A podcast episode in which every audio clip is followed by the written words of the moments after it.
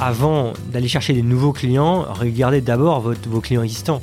Et en fait, c'est des, gisements, parce que vos clients existants, par définition, ils ont déjà acheté votre service. Donc ça veut dire qu'ils sont forcément intéressés par, euh, peut-être une fois, par réacheter. Enfin, en tout cas, la probabilité pour qu'ils rachètent demain, elle est, importante. Mais les débuts ont été spécialement durs parce qu'en fait, euh, on a appris vraiment sur le tas. Je commence souvent mes meetings euh, Today's Day One. Quoi. Donc vraiment, je considère qu'aujourd'hui, on est tout petit encore. On est sur un marché tellement gros et tellement excitant. Je suis sûr a le début de quelque chose. J'arrive pas à me dire, pression qu'on est toujours 10 dans la boîte. J'ai du mal à me dire qu'on est 550. Ouais.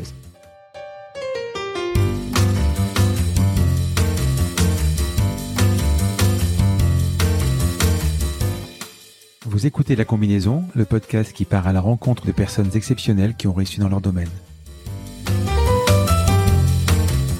Sommes-nous tous égaux face à la réussite? Quel est le making-of, la combinaison d'éléments, de rencontres, de succès ou peut-être d'échecs qui ont porté des personnes ordinaires à devenir des entrepreneurs d'exception, des sportifs de haut niveau, des écrivains de renom ou des artistes qui rencontrent le succès je suis Frédéric Azoulay, un passionné de podcast depuis plusieurs années et dirigeant d'une entreprise papeo.fr, une imprimerie en ligne réactive pour les professionnels et les revendeurs. D'ailleurs, si vous écoutez cet épisode jusqu'à la fin, je vous offre un code promo pour commander sur notre site. Ces parcours de vie me passionnent, me fascinent et je me suis toujours demandé ce qui faisait la réussite d'une personne. Je sillonne la France pour tenter de répondre à ces questions en rencontrant ces personnalités incroyables. Tous les 9 jours, je vous retrouve et je vous partage ces conversations passionnantes qui j'espère vous inspireront autant que moi. Bonne écoute. Bonjour Armand. Bonjour. Alors tu es le CEO de Sending Blue, une solution qui permet de faire de l'envoi d'emails et de SMS, que ce soit pour des campagnes d'emailing ou de marketing transactionnel. Une superbe boîte qui, j'ai trouvé les chiffres, tu as les confirmer, qui, emploie, qui, fait, qui envoie 100 millions de mails par jour. C'est à peu près ça? Oui, mais un peu plus, oui. Hmm. Super, bah, tant mieux.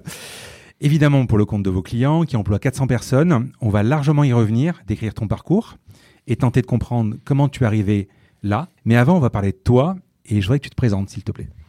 Oui, bonjour. Euh, donc je m'appelle euh, Armand Tiberge, euh, j'ai 39 ans. Hmm. voilà, je suis le papa de, trois enfants, dont une petite fille qui vient de, qui vient de naître, et hmm. je suis le CEO de Senilou. Tu es né où? Alors, je suis né à Paris, mmh. dans le 11e, et voilà, j'ai grandi, en région parisienne.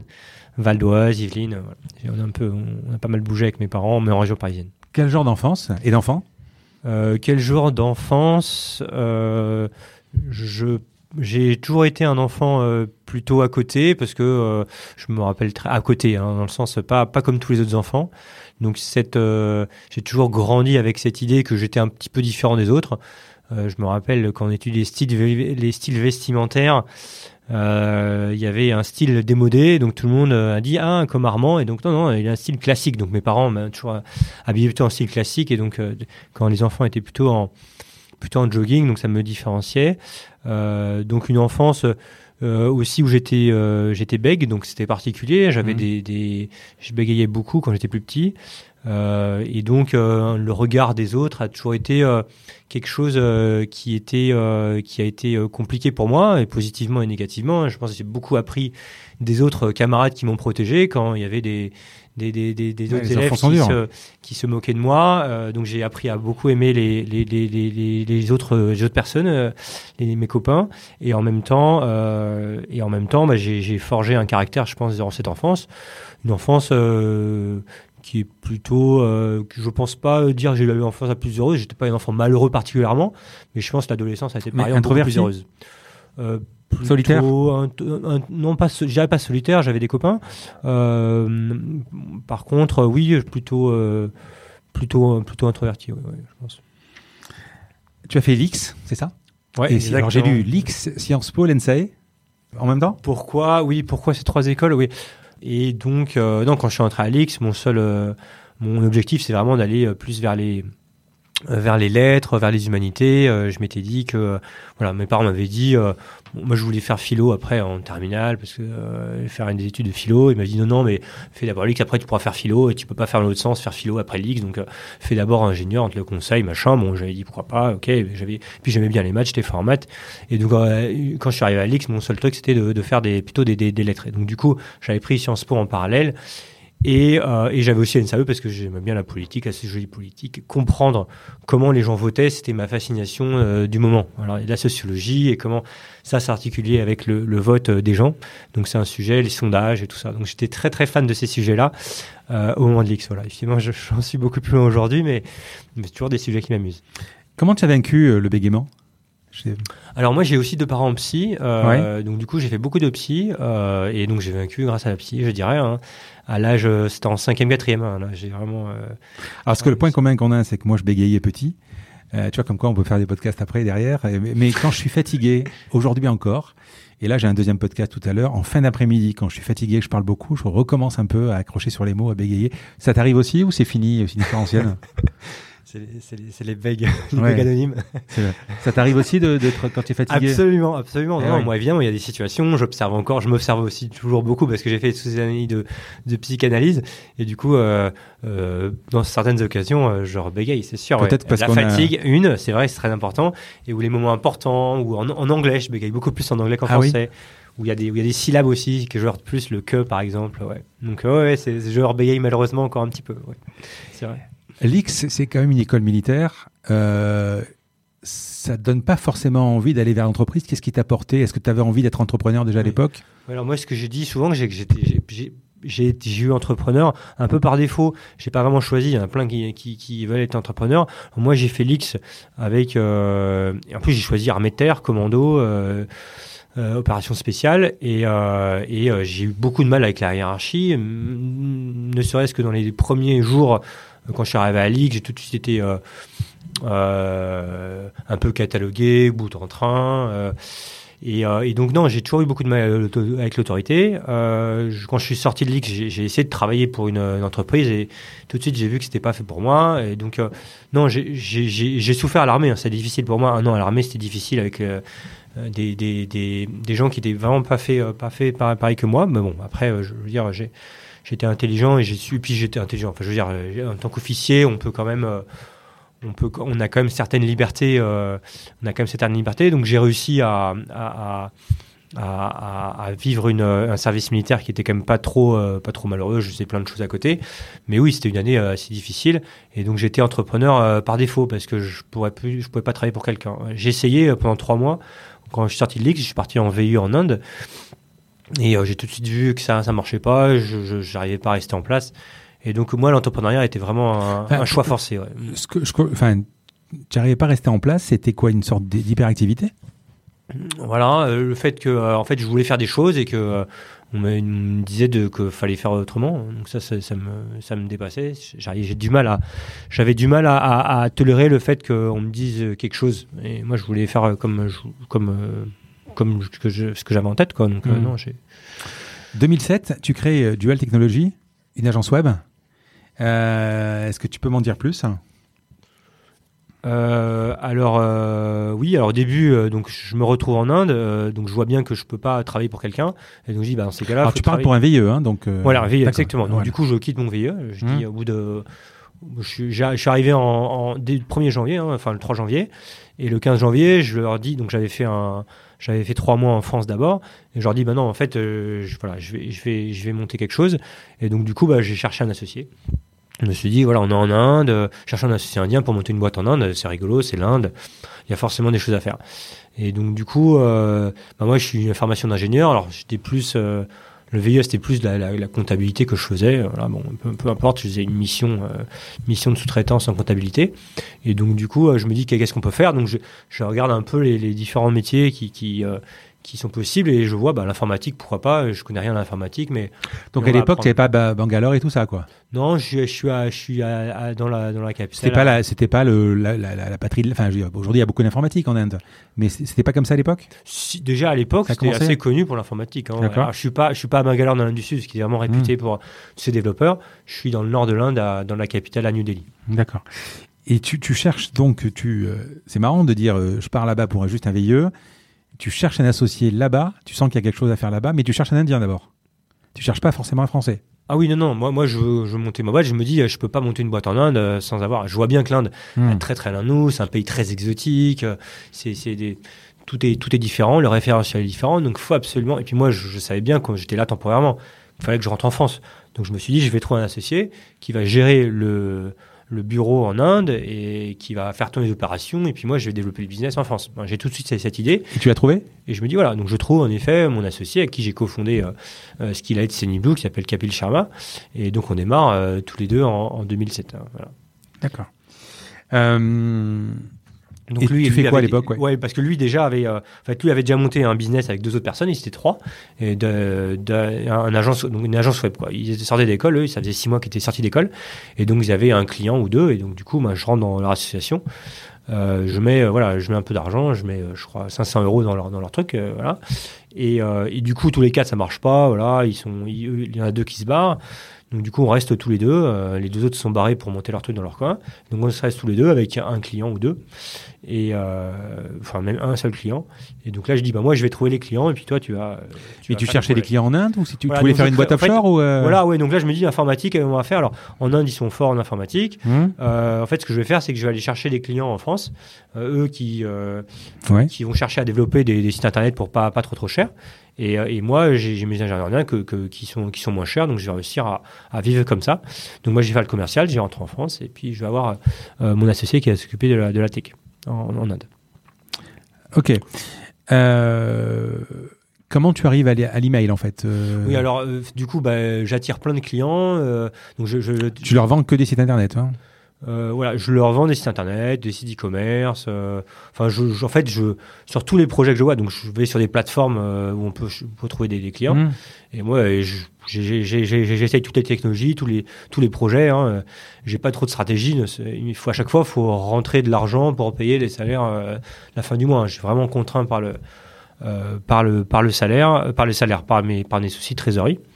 Et donc, j'essaye un petit peu tout, euh, euh, toutes les choses. Et donc, du coup, du coup, il y a un gars un jour qui me demande de- d'installer un serveur mail. Moi, je dis OK, bah, moi, je un serveur mail. Il me dit non, mais par contre, moi, je vais te le louer, quoi. Moi, j'ai pas envie de l'avoir, je vais te le louer. Et tous les mois, je vais te verser de l'argent pour faire tourner ce serveur de mail. D'accord Et je lui dis, bah, on, on avait déjà créé une petite application mail pour les, euh, pour les, pour les clients existants, parce qu'on avait des, des clients qui étaient des, des, des gens qui avaient des, hum, des, des, qui avaient des sites e-commerce, euh, qui avaient des clients, euh, qui voulaient construire des... Donc, c'est que des PME, en fait, hein, qui, qui faisaient appel à nos services. Donc, on avait créé une petite application mail. Et donc, il y a un autre client qui me dit, ouais, mais en fait, moi, je veux pas ton petit service, là, je veux un truc qui envoie beaucoup plus d'emails, et je vais te payer tous les mois. Et donc, moi, j'étais toujours euh, là à chercher de l'argent pour, euh, pour payer les salaires à la fin du mois. Et là, tout d'un coup, il y a un gars qui m'annonce qu'il va me donner de l'argent tous les mois, euh, garanti. Et juste, faut, euh, faut maintenir un serveur de mail. Donc, euh, Et qu'est-ce que c'était un serveur de mail à l'époque? Parce alors, que en- envoyer quelques mails, on- bon à l'époque on pouvait le faire, euh, il n'y avait pas de limite. À l'époque, euh, je pense qu'on pouvait le faire avec un, client et ensuite tu faisais quoi? Une boucle en PHP ou je sais pas pour envoyer des mails? C'est ça, voilà. Donc, moi, j'ai exactement, moi, j'achète un serveur euh, chez OVH. Ouais. J'installe le script euh, et le gars il me dit je vais te filer 10 000 euros par mois pour ça. C'est génial, 10 000 euros pour En installer. plus à l'époque il n'y avait pas de, de limite. Enfin je pense un- ouais, pas. pas beaucoup de limites et tout. Voilà, bon, moi euh, je vois le truc. Et donc euh, et puis euh, le mois suivant, donc je fais le truc. Moi je connais rien des emails. Hein. Le mois suivant euh, euh, commencent les problèmes parce que le mec en fait il, bah, il spam la terre entière. Je dis ah non eh, les gars moi je suis pas je veux pas tu m'as mis dans le parce qu'il m'a dit il m'a dit ah vous inquiétez pas mais mes emails c'est de l'opt-in etc c'est des emails qui ont été bien collectés et donc en fait, moi évidemment, je le crois et puis je connais, je connais rien au business et puis je suis atterri par, je suis attiré, c'est la pas du gain quoi. Et, euh, et en fait, rapidement, je comprends que c'est un spammer. Et donc là, je dis ah non, euh, faut, faut, faut pas, faut pas, faut pas faire ça. Et donc là, euh, du coup, je dis mais attends. Donc en un mois, je comprends l'écosystème, je comprends que qu'il y a des gens, euh, que tout le monde a besoin de communiquer avec ses clients, je comprends plein de trucs en fait. Et je me dis attends, on va faire la même chose, mais on va le proposer pour mes, PME que j'avais avant, mais un truc beaucoup plus sophistiqué que ce qu'on avait avant, en self-service avec de la carte bleue, je peux payer mes crédits et aussi je découvre Mailchimp. Je dis putain, Mailchimp c'est super, en fait je vais faire pareil. Et donc là, je dis Donc Mailchimp, quasiment en client, enfin en client en solution, il y avait que Mailchimp qui existait. Voilà, il y avait ouais voilà, c'était ouais, moi je, je- ouais, il y avait Mailchimp et il y avait aussi Ouais, il y avait 2001, d'autres j'ai noté personnes. 2001. Ouais. Voilà, non, mais il y avait Mailchimp, il y avait d'autres. Non, non, il y avait d'autres. Mais, mais Mailchimp, j'ai trouvé ça que c'était vachement bien fait, c'était vachement user-friendly, euh, c'était pas cher, euh, machin. Je trouvais ça super comme projet. Donc je me suis dit, bah, je vais faire le Mailchimp, mais pour la France, quoi. Mhm. C'était ça le truc, de- truc tout bête. Et donc le fameux client, il m'a, il- d'ailleurs, il m'avait promis 10 000 euros, il m'a rien payé. Donc, Ah oui. j'ai, envoyé des avocats, etc. Donc finalement, ce client qui n'a mis le prix, à l'étrier, euh, En fait, finalement, tu le regrettes pas, hein, parce que. ouais, voilà, finalement, je regrette pas Ouais. mais, euh, mais il nous a jamais payé. Donc c'est vraiment un escroc. euh, voilà, et d'ailleurs, bon, bref, peu importe. Un escroc, mais en tout cas, il, il m'a fait découvrir ce, ce, ce, beau monde qu'est le monde de l'email où il y a évidemment des spammers, mais il y a aussi plein de gens, plein de PME très légitimes qui, qui, doivent communiquer avec leurs clients. Et donc voilà, c'est grâce à lui finalement que je suis là 10 ans ou 15 ans après, après avec avec Sainblue, avec 550 personnes. Donc voilà, c'est drôle que l'histoire, est. Finalement, euh, tu es en train de me dire que tu n'as rien inventé, quasiment copié, euh, ah voilà, adapté en fait. Moi j'ai juste, j'ai vu, non mais même pire que ça. Moi j'ai même une ambition moindre que Mailchimp. Je me dis, Mailchimp c'est super et tout. Et moi je vais me contenter de la France parce que je vois bien mes PME, mes clients, ils vont jamais utiliser Mailchimp. Ça c'est en anglais et tout, c'est des termes techniques. Moi j'ai un truc beaucoup plus simple que Mailchimp euh, et en français. Voilà. Et donc c'était ça. Donc au début je me suis quand même dit bon, ce serait cool si on avait un truc en, anglais aussi, puisqu'on sait jamais, ça peut sur, sur un sur un malentendu, ça peut aussi marcher en anglais. Donc, je lance le truc en français en anglais dès 2011. Hein. Donc, 2011, il y a un premier service qui fait ça.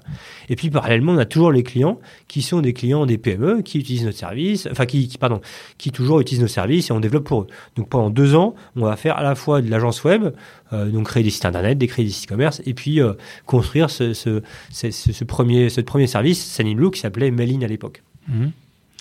Est-ce que quel était le, le, le, quand tu enfin quand tu as fait ta roadmap produit, quand tu as commencé à voir un peu euh, le potentiel, etc. C'était quoi à l'époque? Aujourd'hui, on les connaît les problèmes. On va y revenir d'ailleurs sur les problèmes de délivrabilité, de SMTP, etc. Euh, de, de serveurs d'envoi. SMTP, c'est serveur d'envoi. Euh, quels étaient les problèmes à l'époque? Pourquoi c'était compliqué et pourquoi ça n'existe pas? Alors, je, je, dirais que qu'à l'époque, enfin pour être pour être vraiment encore encore plus enfin j'avais je pense j'avais même pas j'avais même pas conscience forcément de, tous les problèmes qu'il y aurait hein. de toute façon je pense que euh, j'aurais jamais fait ce que j'ai fait euh, si jamais euh, on m'avait on m'avait dit attention tous les problèmes que tu vas avoir. C'est c'était beaucoup plus compliqué que ce que j'imaginais parce que vous avez tous les tous les spammers en fait tous les spammers de la terre qui viennent vous voir donc ça fallait les arrêter c'était vachement dur. C'est tous les problèmes de délivrabilité donc tous les faillis qui vous disent vous envoyez du spam parce que forcément vous avez des clients que vous n'arrivez pas pas à arrêter donc qui, passent par qui passent à travers vos tuyaux et donc vous avez les faillis qui viennent euh, vous couper les vous couper les vannes. Donc c'est un métier qui est vachement euh, qui, a été vachement dur.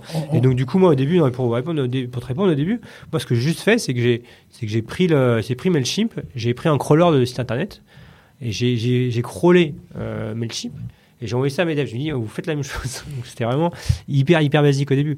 Mais j'avais pas du tout en tête tout, tout, tout, ce que je vais apprendre là sur les, sur les premières années de Sunny Et là, dans les deux ans, de, deux premières années de Sunny euh, je, vais, bah, euh, je vais passer beaucoup d'heures, je vais, comprendre euh, beaucoup de choses en observant MailChimp, en observant en, en, ce, que, ce que disent mes clients. Et, mais en fait, il restera quand même, et encore aujourd'hui, l'idée première qui est d'avoir un service qui soit très accessible pour toutes les PME. Et je pense que même Mailchimp est une boîte qui est beaucoup plus techno, enfin ah beaucoup plus technophile que, que Et donc ça, euh, on a été précurseur. Et ça, au début, euh, moi, je me suis mis à la place de la, de la. Moi, j'étais cette, cette PME qui aurait voulu utiliser euh, euh et donc c'est comme ça que j'ai, que j'ai construit au début le, le, produit, en simplifiant au maximum les choses. C'est, c'est vachement technique, hein, envoyer des emails, en fait, on dirait pas, mais c'est vachement technique. Et, euh, et, pour rendre un truc qui soit accessible à tout le monde et qui soit à la portée de, de, de n'importe qui. De toute façon, on va le voir tout au long de l'épisode, euh, c'est pas possible aujourd'hui, si on a même ne serait-ce qu'une base de 1000 ou 2000 emails, c'est pas possible d'utiliser Outlook ou, ou Mail pour envoyer. Euh, pourquoi? Parce que, parce que le, le Orange ou Free va, va bloquer déjà. Ensuite, les emails vont jamais arriver. Euh, ensuite, euh, bah, qu'est-ce qu'il y a d'autre comme Oui, mais le, le, le, le, sujet principal de l'email, c'est que c'est un protocole qui a été créé avant le web. Donc c'est un protocole qui est créé en 1976. Voilà. Hmm. À l'époque, qui est très asynchrone, qui est très robuste, à, l'époque où il n'y avait pas de connexion euh, directe entre les, les, les universités. Hein. Donc euh, on avait de temps en temps des connexions. Donc c'est un, un, protocole très très vieux. Alors qu'il y a eu des améliorations de ce protocole, euh, mais, mais donc il y, a, il y, a, des implémentations. Donc tout le monde a fait des implantations de, du, de ce qu'on appelle le SMTP, donc le protocole hmm. qui permet d'échanger des emails différentes. Et donc vous avez, vous devez euh, donc chacun a fait des implémentations différentes. Et donc, euh, euh, vous avez plein de, gens qui vont recevoir les emails et il faut s'adapter à chacun. Et ça qui est difficile. Et d'autre part, c'est un protocole euh, qui, qui, est le protocole le principal euh, du, digital et qui est utilisé aussi par tous les gens qui vont lancer des attaques. Tous les, les, attaques de phishing commencent souvent par un email pour récupérer un mot de passe qui va permettre d'accéder à des systèmes d'information, etc. Mais il y a beaucoup de choses qui, qui démarrent de l'email. Donc l'email, en plus, l'email, c'est gratuit. C'est-à-dire que vous pouvez en email, vous n'avez pas besoin de payer, pas comme un SMS ou, ou d'autres canaux comme ça. Donc du coup, euh, vous avez un, beaucoup de gens qui vont recevoir des emails et donc une, une, une diversité des gens qui vont recevoir les emails, qui est très importante. Hein. Vous avez Gmail, Yahoo, mais vous avez aussi des universités partout dans le monde qui ont des implémentations différentes. Hein, donc, vous vous adaptez à chacun. Et deuxièmement, euh, vous avez aussi tous les, tous, les, tous les fraudeurs de la terre entière, hein, qui, dans le digital, qui vont vouloir utiliser les emails. Donc, du coup, euh, les, les, gens, euh, quand vous voulez envoyer beaucoup d'emails, euh, vous pouvez pas passer par des Gmail, Outlook, etc. Parce que eux, ils ont aussi le même problème que nous. Il faut qu'ils arrêtent les, les fraudeurs. Hein. Donc du coup, eux, ils disent non, vous pouvez envoyer qu'un nombre très très limité d'emails euh, tous les tous les jours. Hein. Donc 100, 200, enfin ça dépend des, des mais c'est très très limité. Donc vous pouvez pas envoyer 1000 emails d'un coup. Cette tâche, elle, elle, incombe à des gens comme nous envoyer plus que 500, de, plus de 100 ou 200 emails. Et donc, du coup, euh, nous, on, fait ça. Et, euh, donc, nous, notre tâche, c'est d'arrêter euh, tous les gens qui sont des, qui sont les fraudeurs et s'adapter à chaque FAI, à chaque, au Gmail, Yahoo, etc. Mais aussi, qui sont des receveurs, mais aussi à toutes les petites, plus petites structures qui, sont qui sont les universités pour pouvoir, euh, pour pouvoir euh, bien délivrer ces emails et que les emails n'arrivent pas en spam. Parce que si vous n'avez pas des, bonnes pratiques et donc il y a tous des, protocoles compliqués, des, implémentations compliquées à mettre en place, si vous ne faites pas ça, vous arrivez en spam. Hein. donc c'est ça le, hmm. gros, problème. Alors si on continue, on, y reviendra tout à l'heure, si on continue, euh, donc ce client, tu crées, tu crées ce logiciel, tu crées cette, cette routine qui te permet d'envoyer pas mal de mails tu es avec ton associé en Inde. Qu'est-ce que tu vas? Tu vas rester en Inde ou tu vas revenir en France? De toute façon, tu vas revenir en France, que tu es revenu, mais euh, comment ça se passe la suite? Ouais, donc en fait, quand, quand je suis parti en Inde, j'étais là pour un an, euh, parce que c'était un projet avec ma femme. Ma femme était mmh. au corps, corps, corps des ponts, donc elle faisait son stage. Mmh. Voilà, et donc elle devait revenir pour finir ses études en, en France. Euh, donc je savais que c'était limité. Donc bon, je suis resté un peu plus de temps euh, finalement, mais je suis revenu, euh, je suis revenu en France tout simplement parce que j'ai suivi, j'ai suivi ma femme. et puis même, voilà, je me suis dit les clients ils sont en France parce que on a essayé d'avoir des clients en Inde, c'est vachement dur parce que c'est hyper concurrentiel. Il y a des gens, il y, avait gens encore trois fois moins chers que nous qui étaient des clients indiens. Donc du coup, mon idée c'était d'avoir des clients en France, d'aller les, les, démarcher. Et puis après, mon associé Capil, il faisait les projets, il faisait les, les projets en en France. Donc du coup, euh, ouais, du coup, on, on a euh, cette activité de, donc on rentre assez rapidement en France. Et puis là, bah, je vais essayer de développer le bureau. Donc, euh, je suis à la fois commercial, chef de projet, et puis je m'implique aussi dans la technique parce que parfois il y a des projets où il y a des problèmes. Et puis, tu connais déjà ou pas non? Ouais, moi j'ai codé, bah, bien sûr. voilà, j'ai commencé à coder un petit peu parce que quand il y a des problèmes de base de données, bah, je, vais voir euh, comment ça marche. Donc j'ai un peu appris sur le tas.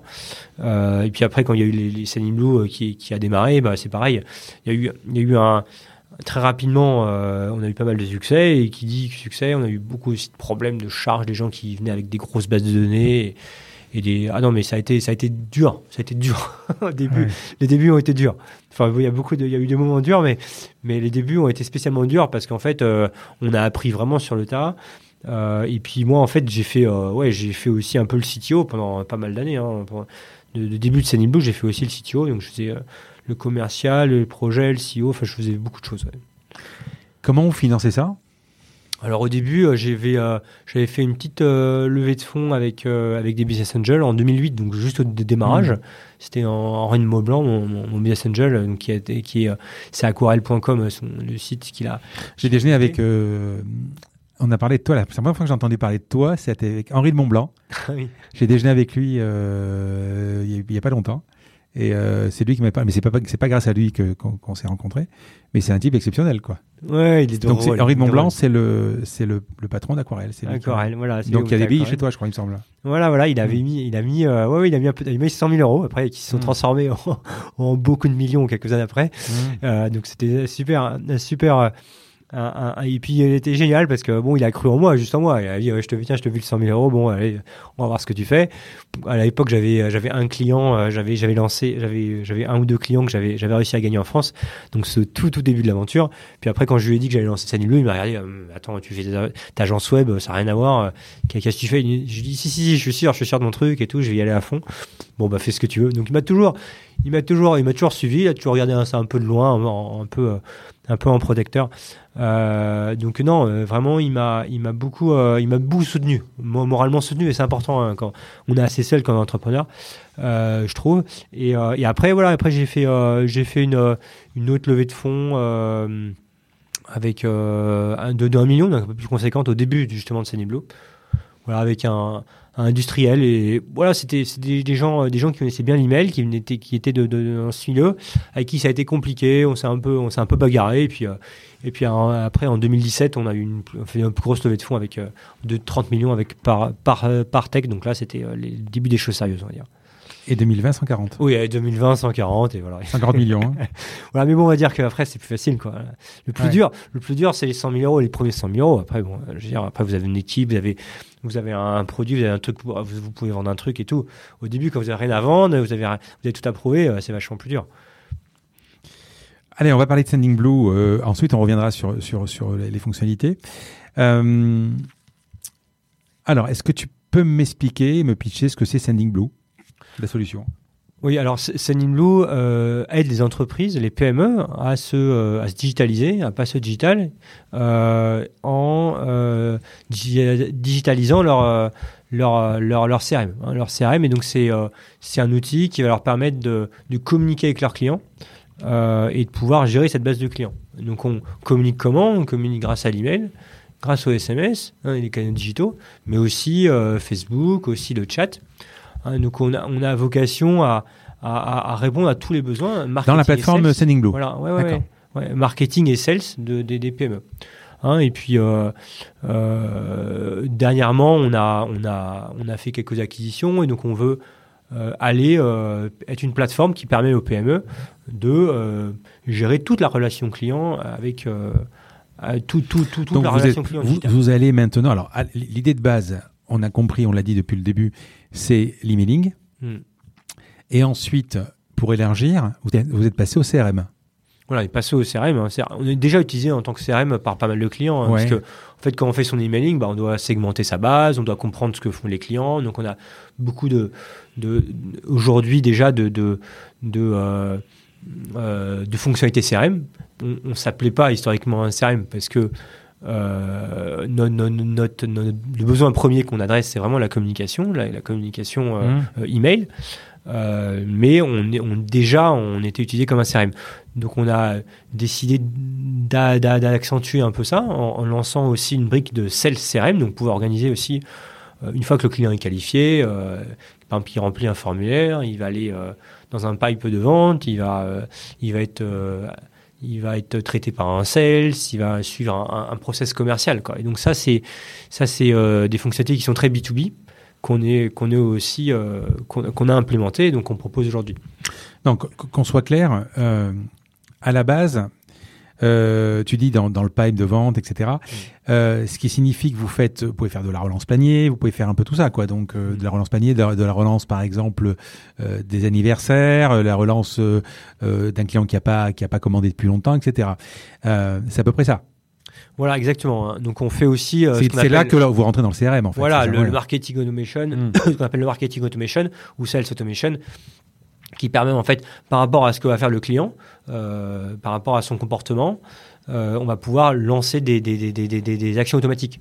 Donc typiquement, euh, un ajout de panier, hein, la personne il ajoute un produit dans son panier, on va, si jamais dans les 12 heures il confirme pas, on va lui envoyer un email, une notification push, un SMS pour lui dire attends, si je te donne 10% euh, euh, supplémentaire, est-ce que tu vas transformer ton, on te propose de transformer ton, ton, panier.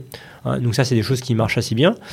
Euh, mais ça peut être aussi en B2B, bah, la personne est remplie un formulaire, elle va recevoir un livre blanc, par exemple, suite, à, suite à la, au remplissage d'un formulaire, et une semaine après, elle va recevoir un autre, un autre email lui invitant à, à découvrir un, autre livre blanc.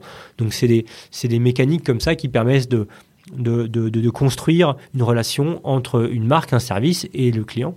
Hein, à travers des, des, des, messages qui sont personnalisés à un bon moment. Mais, mais, le, CRM, ça signifie que on, va animer la base de données. Tu prends, prenons mon cas à moi. Je suis dans l'e-commerce, d'accord J'ai une base de données qui est sur un logiciel.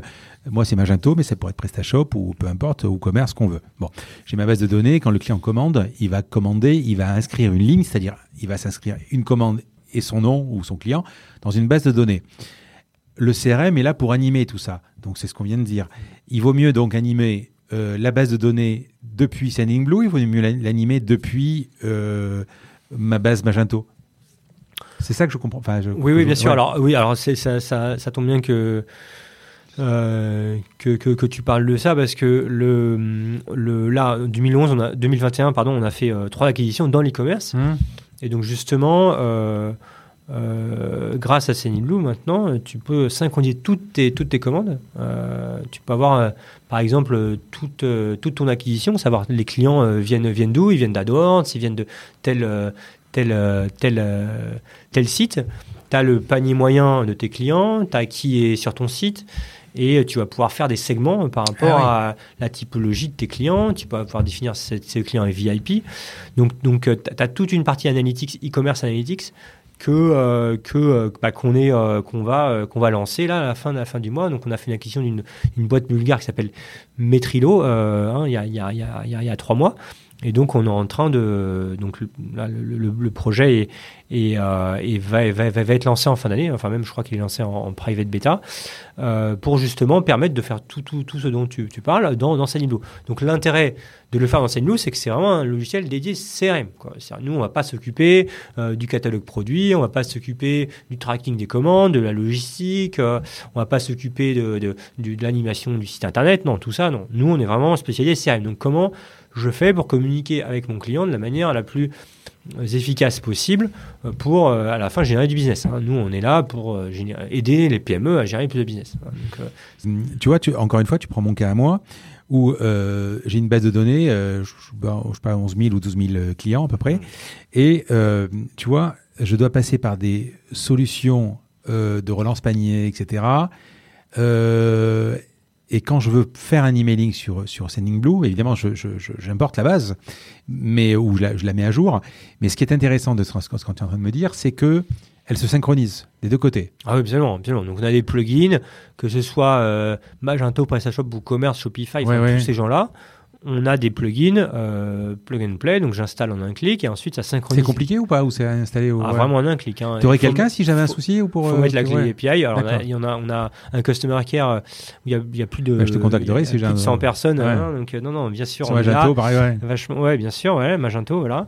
je, euh, je t'écrirai ouais. Et euh, voilà non non mais donc oui oui et donc ça synchronise et après on a tous les, les scénarios de panier abandonné qui sont déjà préfaits. parce que moi par exemple sur Magento sur Magento le panier abandonné ou le chose comme ça c'est c'est euh, euh, c'est un peu, c'est encore un plugin supplémentaire. C'est rudimentaire. Voilà, mais ce qui est chiant et ce que permet pas de faire Magento et ce que permet par exemple de faire Blue, c'est la segmentation. Hmm. Si tu veux, moi par exemple, je suis dans hmm. l'imprimerie, hmm. j'envoie des sets de table, mais des sets de table, moi j'ai envie de les envoyer par exemple au restaurateur ou aux gens comme ça. Mais si je t'envoie une pub de set de table pour toi, ça t'intéresse pas quoi en fait. Euh, voilà. et donc c'est ça qu'en fait c'est un moment, c'est qualifier la base, nettoyer la base ou l'améliorer, les choses qu'on peut faire euh, directement depuis. Ouais, exactement, bien sûr. La segmentation, euh, voilà. Alors, tu me parlais de, on revient, tu me parlais de, de, Facebook. Là, par exemple, quand on, on, est sur Facebook, euh, que je reçois de la pub, vous vous occupez de ça en fait? Comment ça marche? Tu me parlais de Facebook. c'est de l'ADS en fait? Ouais, alors Facebook, alors c'est un peu particulier puisqu'on est, dans le, est plus dans le monde de la fidélisation, mais de l'acquisition. Ou Gmail, hein, parce que Gmail, on reçoit les newsletters dans Gmail directement. Quoi. C'est quoi ouais, ouais, Alors, euh, non, nous, d'habitude, on s'occupe plus du CRM. Donc, CRM, mm. qui dit CRM, qui dit euh, euh, j'ai une, une, base client et ensuite, comment je fais pour, pour gérer du business par rapport à cette, cette base client? Mm. Comment je fais pour transformer ces, ces prospects en clients? Voilà, c'est toutes les, les, problématiques que nous, on va, que nous, on s'occupe. Dans le cas de Facebook, un peu particulier, euh, et dû au, fait que euh, Facebook a une fonctionnalité particulière qui permet, grâce à la base qu'on a, hmm. de pouvoir trouver des gens qui sont proches de cette base, qui, connexes. Voilà. Donc ça s'appelle ça euh, lookalike audience, donc les, les audiences qui, qui, qui sont ressemblantes euh, à, à, votre base. Et donc ça, comme, comme, euh, comme nous, on a la base du client, bah, nous, on peut calculer ça facilement. Et donc ça permet euh, de créer des campagnes euh, pour, euh, sur Facebook qui sont très, très targetées, très précises. Alors, Facebook, nous, sur Facebook, on fait zéro, zéro marge, donc c'est vraiment un service additionnel qu'on offre qui nous rapporte rien. Et deuxièmement, c'est une fonctionnalité qui a un succès relatif. Donc voilà, je, je c'est pas c'est pas c'est pas une une fonctionnalité que je que je, donc, donc je n'explique d'ailleurs pas trop pourquoi, mais euh, qui, qui, je l'ai cité parce que ça fait partie de nos canaux, mmh. mais c'est pas un canal euh, qui est euh, très très euh, euh, qui, qui, qui, est très très important euh, pour, pour nous aujourd'hui en tout cas. les canaux, non, les canaux qui marchent mieux, c'est le SMS, c'est le, c'est le chatbot, c'est le, le, chat tout simplement. Ça, c'est les, les, push notifs. Hein, voilà, on rajoute là début 2022. Donc ça, c'est des canaux. C'est quoi une push notif? Les push notifs web. Alors le client, bah, quand il est sur le site, on lui propose de s'abonner à des push notifs euh, dans le web, d'accord? Et donc après, on peut faire des campagnes. Comme on fait des campagnes email, on fait des campagnes de push notifs euh, sur des euh, voilà des des des euh, des, euh, des Black, Black, Black Friday, Noël. Et pareil, on a la même segmentation qu'on a qu'on a habituellement. Donc euh, c'est un, canal de plus. Donc après, qui, qui peut, qui s'ajoute, qui, qui, est complémentaire, euh, canal, email, SMS. Et vous avez des, euh, si c'est compliqué par exemple, vous avez des agences qui sont spécialisées par exemple dans ce genre de truc, enfin je sais pas, une, qui vous proposent du service aux entreprises? Oui, alors on a des, un réseau d'agences. Ouais qui aide à mieux utiliser Sanilo parce que mmh. évidemment on rajoute des fonctionnalités et, on, essaie de garder une plateforme qui soit à la fois euh, très très simple et puis en même temps euh, qui soit complète. Donc euh, euh, parfois en effet une agence, enfin on a 10% de nos clients qui sont en fait des agences hein, qui travaillent mmh. pas pour qui travaillent pour pour un, pour leurs clients. Donc oui, donc on a un réseau d'agences euh, qui qui peut qui peut aider. Le, le problème un petit peu qu'on a, c'est que comme on a un pricing qui a interactif, donc qui a, euh, euh, on va dire 50 euros par mois, entre 50 et 100 euros par mois. Euh, L'agence, enfin voilà, faut, faut, faut, faut, réussir à hmm. financer. Euh, faut réussir, enfin l'agence, faut, faut être prêt à, à assumer le coût de l'agence qui a un coût en plusieurs milliers d'euros par rapport à une solution qui coûte 50 ou 100 euros par mois. C'est pour ça que souvent bah, les, les, gens, ils ont des ressources en interne et ils arrivent à, à faire en interne, ou alors ils passent par une agence. Les, les deux, les deux, les deux fonctionnent bien. Oui. Avant d'arriver sur le marketing, euh, juste euh, deux trois choses encore sur Sending Blue. Ça, ça coûte euh, combien? Oui, pardon, c'est 50 euros, mais sinon ça. ça... Voilà, non, mais on, on démarre à 19 euros. Voilà, les ouais. premiers prix. Même gratuit, vous démarrez, non? Oui, ah, voilà, pardon. Il y a une solution. Ouais. Alors, c'est vrai qu'il y a plus de la moitié de nos clients qui sont sur la solution gratuite, hein, qui est utilisée par plein de gens dans le monde euh, et euh, qui est limitée à 300 emails par jour. Donc, hmm. c'est c'est beaucoup et pas beaucoup hein, euh, pour pour des pour pour pour, pour toi 11 000 ouais. clients bon 300 ça va pas aller mais il y a plein de gens pour qui 300 emails par jour ça suffit et puis ils étalent aussi leurs envois s'il y a quelques quelques centaines d'envois et donc ça on peut avoir plein de choses on peut accéder à plein de fonctionnalités avec 300 euros mais le premier plan payant à 19 euros et ensuite bah on a des clients qui sont plus gros euh, comme comme Carrefour, euh, comme Michelin, euh, comme euh, comme Huawei. Donc on a, on a des on a des on a, on a des clients aussi beaucoup plus gros. Hein, donc on est pas que euh, PME, petite PME, mais on est aussi euh, mi-market et même grand compte. Le nom? Sending Blue, pourquoi? Euh, alors on avait démarré euh, Mailin, Mailin voilà. Ouais. Après on a ajouté Mailin Blue parce que Mailin.com n'était pas disponible parce qu'on voulait pas payer. Alors on a un Marseille qui s'appelle Mailin Black d'ailleurs. Euh... Exactement. Et donc on s'est fait attaquer par Mailin Black. Ah oui. vous a dit ah non non Mailin Blue là ça ressemble trop à Mailin Black. Vous essayez de, de détourner. Non nous on savait même pas que ça existait Mailin Black à l'époque. Donc on s'est dit ok bon Mailin Black veut pas qu'on s'appelle Mailin Blue. Les avocats nous disaient ouais vous allez perdre Mailin Black. C'est vrai que c'est très proche de Mailin Blue. Euh, donc du coup, euh, on a, euh, on a. Il vaut mieux éviter parce que c'est trop de risques. Voilà, trop de risques, exactement. Ouais. Donc, euh, et puis on lançait le SMS. On dit bon, allez, on va changer le mail en scène et puis voilà. Donc, voilà par donc, contre, le, le, le, mailing black, pour faire une aparté, c'est chiant parce que c'est donc c'est. Ouais, il vous bloque les emails. Il bloque les emails et comment vous, vous comment vous le Ouais, non, mais pourquoi pas les gens qui décident de, de bloquer leur, leurs emails Parce que ça, on, peut, on peut les emails transactionnels, par contre, quand tu envoies une, une bah commande. Oui, mais après, Mail Black, normalement, il vous envoie un, il vous envoie un autre ouais. email qui oui, vous dit. Ça veut dire que quand tu fais plusieurs centaines de commandes par jour, c'est difficile de dire à chaque fois. Euh, et en plus, il faut marquer efficience, je sais plus quoi, là, les mots assez compliqués. Euh, mais normalement, ils, ont, ils envoient des, des destinataires le. Ouais, aussi. Ouais, ouais l'email. Donc, normalement, voilà. S'ils veulent recevoir vos emails, ils doivent valider. Bon. Après, euh, nous, nous, on propose pas, d'aide. C'est le client qui décide de se protéger de, la sorte. Moi, je trouve que c'est un peu, euh, c'est très très manuel comme approche pour ré réduire l'email, mais bon, euh, ça, marche pour. Euh, en effet pour quelques clients qui sont contents d'avoir cette solution pour se protéger des emails intempestifs. Mais bon, je pense qu'il y a d'autres solutions aussi qui, qui fonctionnent pour éviter d'avoir du spam. Allez, on va élargir, on va parler du marketing et à quoi ça sert tout ça. Donc, si on élargit un tout petit peu, pour développer son site internet, donc il y a plusieurs types de référencement. Il y a le référencement naturel, le SEO. Le SEA qui est le référencement de l'AdWords, le SEA le référencement payant. On a les réseaux sociaux, on vient d'en parler. On a, on s'en doute tous, également, on leur reçoit des SMS, un produit que vous, que vous faites aussi. Et on a également l'emailing. Est-ce qu'on peut dire que ce sont quasiment les seuls canaux où il y en a encore d'autres? Alors, tu viens d'évoquer le push, mais euh, on a encore le push, même on a le push sur nos téléphones. Mobile aussi, bien euh, je ne sais pas si vous le faites. Mais est-ce que ce sont les seuls canaux et il y a, a d'autres canaux qui, peuvent, qui pourraient sortir? Euh, la réponse est oui, il y, a beaucoup de, il y a beaucoup de canaux, il y en a de plus en plus. Et donc, euh, d'où l'importance de, prendre un outil qui centralise tous ces canaux, hein, hmm. parce que ça devient de plus en plus compliqué. Hein, donc, euh, ça tombe bien, parce que Zenilou sort, on va sortir un, une nouvelle, nouvelle, un nouveau canal qui WhatsApp. Donc, on travaille avec WhatsApp hmm. pour être un, hmm. un, des premiers qui a ce, ce nouveau canal. Donc on va avoir WhatsApp, euh, on a, euh, bah on a, on a tous les outils des, réseaux, réseaux sociaux. Donc les gens ils peuvent aussi écrire euh, sur sur les réseaux sociaux des, des, messages. Donc après, sur les canaux, non, les, canaux, les canaux, les principaux, c'est c'est comme on a dit, hein, c'est email, SMS, chat. Euh, chat, Facebook euh, ou, à, ou, WhatsApp et, les réseaux sociaux. Hein, c'est ça, les, ça les, donc les gens ils peuvent écrire sur Facebook, ils peuvent, pardon, ils peuvent, on peut envoyer sur Facebook, on peut recevoir sur Facebook. Non, mais ce qui est, ce qui est marrant, c'est que l'email, tu l'as dit, c'est quand même quelque chose qui est sorti avant le web. Euh, c'est quasiment le premier point de contact en fait. C'est vraiment c'est un point de contact. Euh, en fait, ce qui il s'est pas démodé en fait. C'est ça qui est... Non, mais ce qui est particulier, c'est que l'email, c'est pas seulement un canal, c'est une identité. C'est-à-dire que votre identité digitale, qu'est-ce que c'est? C'est votre email. Alors, comment comment on donne de vous dire qui vous êtes quand vous inscrivez un site?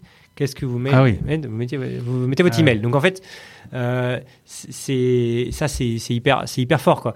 C'est hyper fort. C'est l'identité. T'as raison. Moi, j'ai des clients qui qui, qui, qui, balancent deux emails hein, différents et ils se disent, euh, mais je comprends pas, vous faites pas le rapprochement. Mais non, on peut pas. C'est l'email qui est, le SKU en fait. Hein. et donc euh, nous, on a ce problème chez nous. D'ailleurs, on a, on a, on a plein de. Donc alors maintenant, il y a, il y a aussi le, SMS qui le, le téléphone, le, le, téléphone qui devient aussi une hmm. identité. Hein. Parfois, on peut s'inscrire avec son numéro de téléphone. Donc c'est le numéro de téléphone ou l'email qui sont l'identité digitale et donc, du coup, bah, l'email est central dès le début de la relation avec le client. Parce que c'est comme ça, on a l'identité et comment on arrive à lui, à, lui envoyer un message.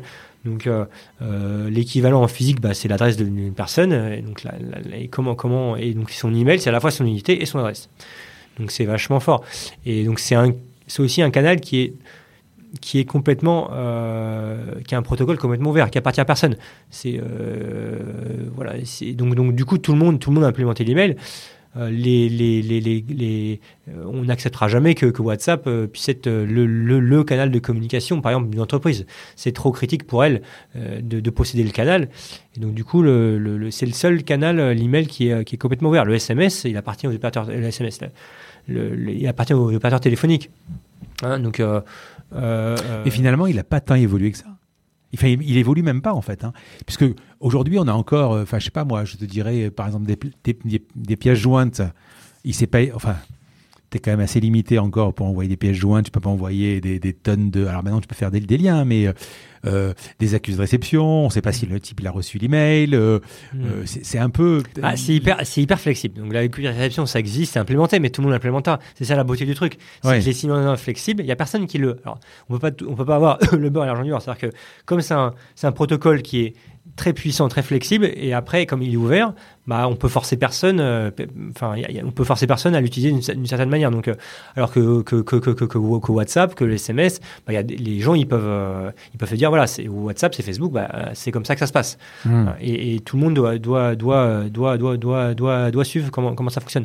Alors que l'email, c'est un protocole complètement ouvert. Donc, du coup, les pièces jointes, bah, vous pouvez avoir des grosses pièces jointes, hein, vous pouvez avoir 50 mégas, mais il faut que le gars en face, il reçoive la pièce jointe en 50 mégas, ce qui n'est pas forcément le cas de tout le monde. Il faut que le FAI accepte que de prendre 50 mégas aussi. Exactement. Le FAI avec 50 mégas.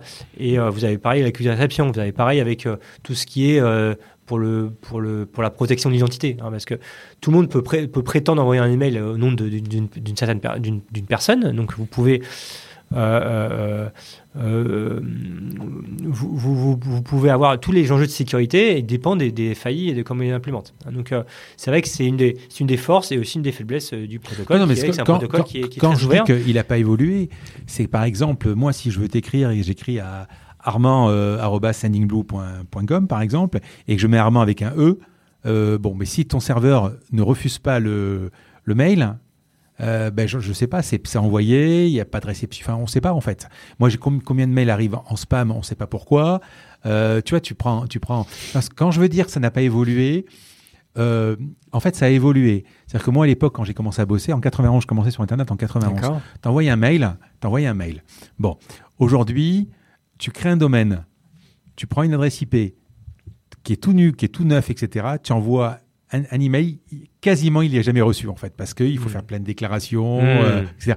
C'est bizarre quoi quand même. C'est, euh, je sais pas si tu vois ce que je veux dire. Ouais, c'est vrai, c'est vrai. En fait, il faut aussi voir que le que le, il y a tout un historique. Hein, je veux dire, ils connaissent pas les autres protocoles. C'est-à-dire les protocoles, ils, ils, partent de la, de la page blanche. Hmm. Et euh, c'est toute la notion de la, de la dette, de la les, les, les legacy, de l'héritage des, des, choses. Et l'email a été créé en 76, donc il faut, faut que l'email soit compatible avec tous les gens qui sont encore une qui ont encore une implémentation qui date d'il y, a 30 ou 40 ans. Hein, vous pouvez pas accepter. Il faut, que ça marche. Donc forcément euh, que euh, que. Euh... Ouais, mais le, enfin, tu prends le cas d'Apple par exemple avec eMessage, ils ont greffé des possibilités, mais qui sont quand même compatibles avec le SMS tu peux quand même envoyer un SMS, il, il sera vert, il sera bleu. Euh, voilà. mais, mais sur l'email, ça peut être vachement, euh, enfin, vachement compliqué, vachement avancé, avec des, des, choses dynamiques dans les emails, avec des, de, la, de, de, cryptographie pour tout, tout, sécuriser. Non, ça peut être il y a des choses très très évoluées. Hein, il y a des choses très, très évoluées. Après, euh, euh est-ce qu'on est-ce qu'on s'est implémenté ou pas? Ça dépend du FAI, ça dépend de, du gens qui, qui créent aussi le message. le FAI, ça peut être, c'est, c'est, le, le, ce qu'on appelle le, le fournisseur d'accès, hein, c'est-à-dire ça peut être Orange, Free, ce qu'on veut. Quoi. Mmh. Et donc, donc d'où le, d'où maintenant l'importance de passer par des gens euh, comme nous pour pour envoyer les emails, parce que c'est aussi devenu très technique, très compliqué. Donc nous, c'est notre boulot de, de comprendre euh, les tuyaux, de comprendre ce qu'il faut implémenter, de comprendre les contraintes aussi de l'autre côté pour être accepté. Donc nous, on discute avec ces faillis, avec ces Orange, Gmail, etc. Euh, et donc, bah, nous, on aide justement ce, ce, ce vieux protocole on l'aide à, le, faire, à le faire mieux fonctionner et à faire en sorte que les emails que vous envoyez soient bien en, en bas réception, que les gens euh, traquer, savoir si les emails sont ouverts, savoir si les, liens, sont cliqués. Donc tout ça, euh, tout ça, nous on va le permettre grâce à, Sendinblue. Allez, on va continuer. On va continuer sur le marketing euh, et, le, et, le, retour en fait, le ROI. Régulièrement sur votre plateforme que je connais et sur d'autres d'ailleurs, on parle de taux d'ouverture, euh, euh taux de clic, euh, etc. Est-ce qu'on déjà, avant de répondre à, ce que c'est tout ça, est-ce que le, par rapport aux, autres canaux de marketing, c'est-à-dire le SEO, le SI, etc., est-ce que l'email, qui est gratuit, même si, bon, à moins qu'on ait votre abonnement à vous, mais c'est infime par rapport à ce que coûte AdWords, est-ce que le ROI est comparable? Euh, le retour sur investissement. Alors, le, le, ROI de, des canaux de fidélisation est mmh. excellent. Hein. C'est pour ça que avant d'aller chercher des nouveaux clients, regardez d'abord vos clients existants. Et en fait, c'est des, des, gisements, parce que vos clients existants, par définition, ils ont déjà acheté votre service. Donc ça veut dire qu'ils sont forcément intéressés par, euh, peut-être une fois, par réacheter. Enfin, en tout cas, la probabilité pour qu'ils rachètent demain, elle est, importante. Elle est plus importante que, que, que, que, bah, Déjà, il y a la marque, ils connaissent la marque. La, marque, il y a déjà mmh. quelque chose qui a été... Qui a été il y, a un, il y, a un lien qui a déjà été, a été, a été, a été créé.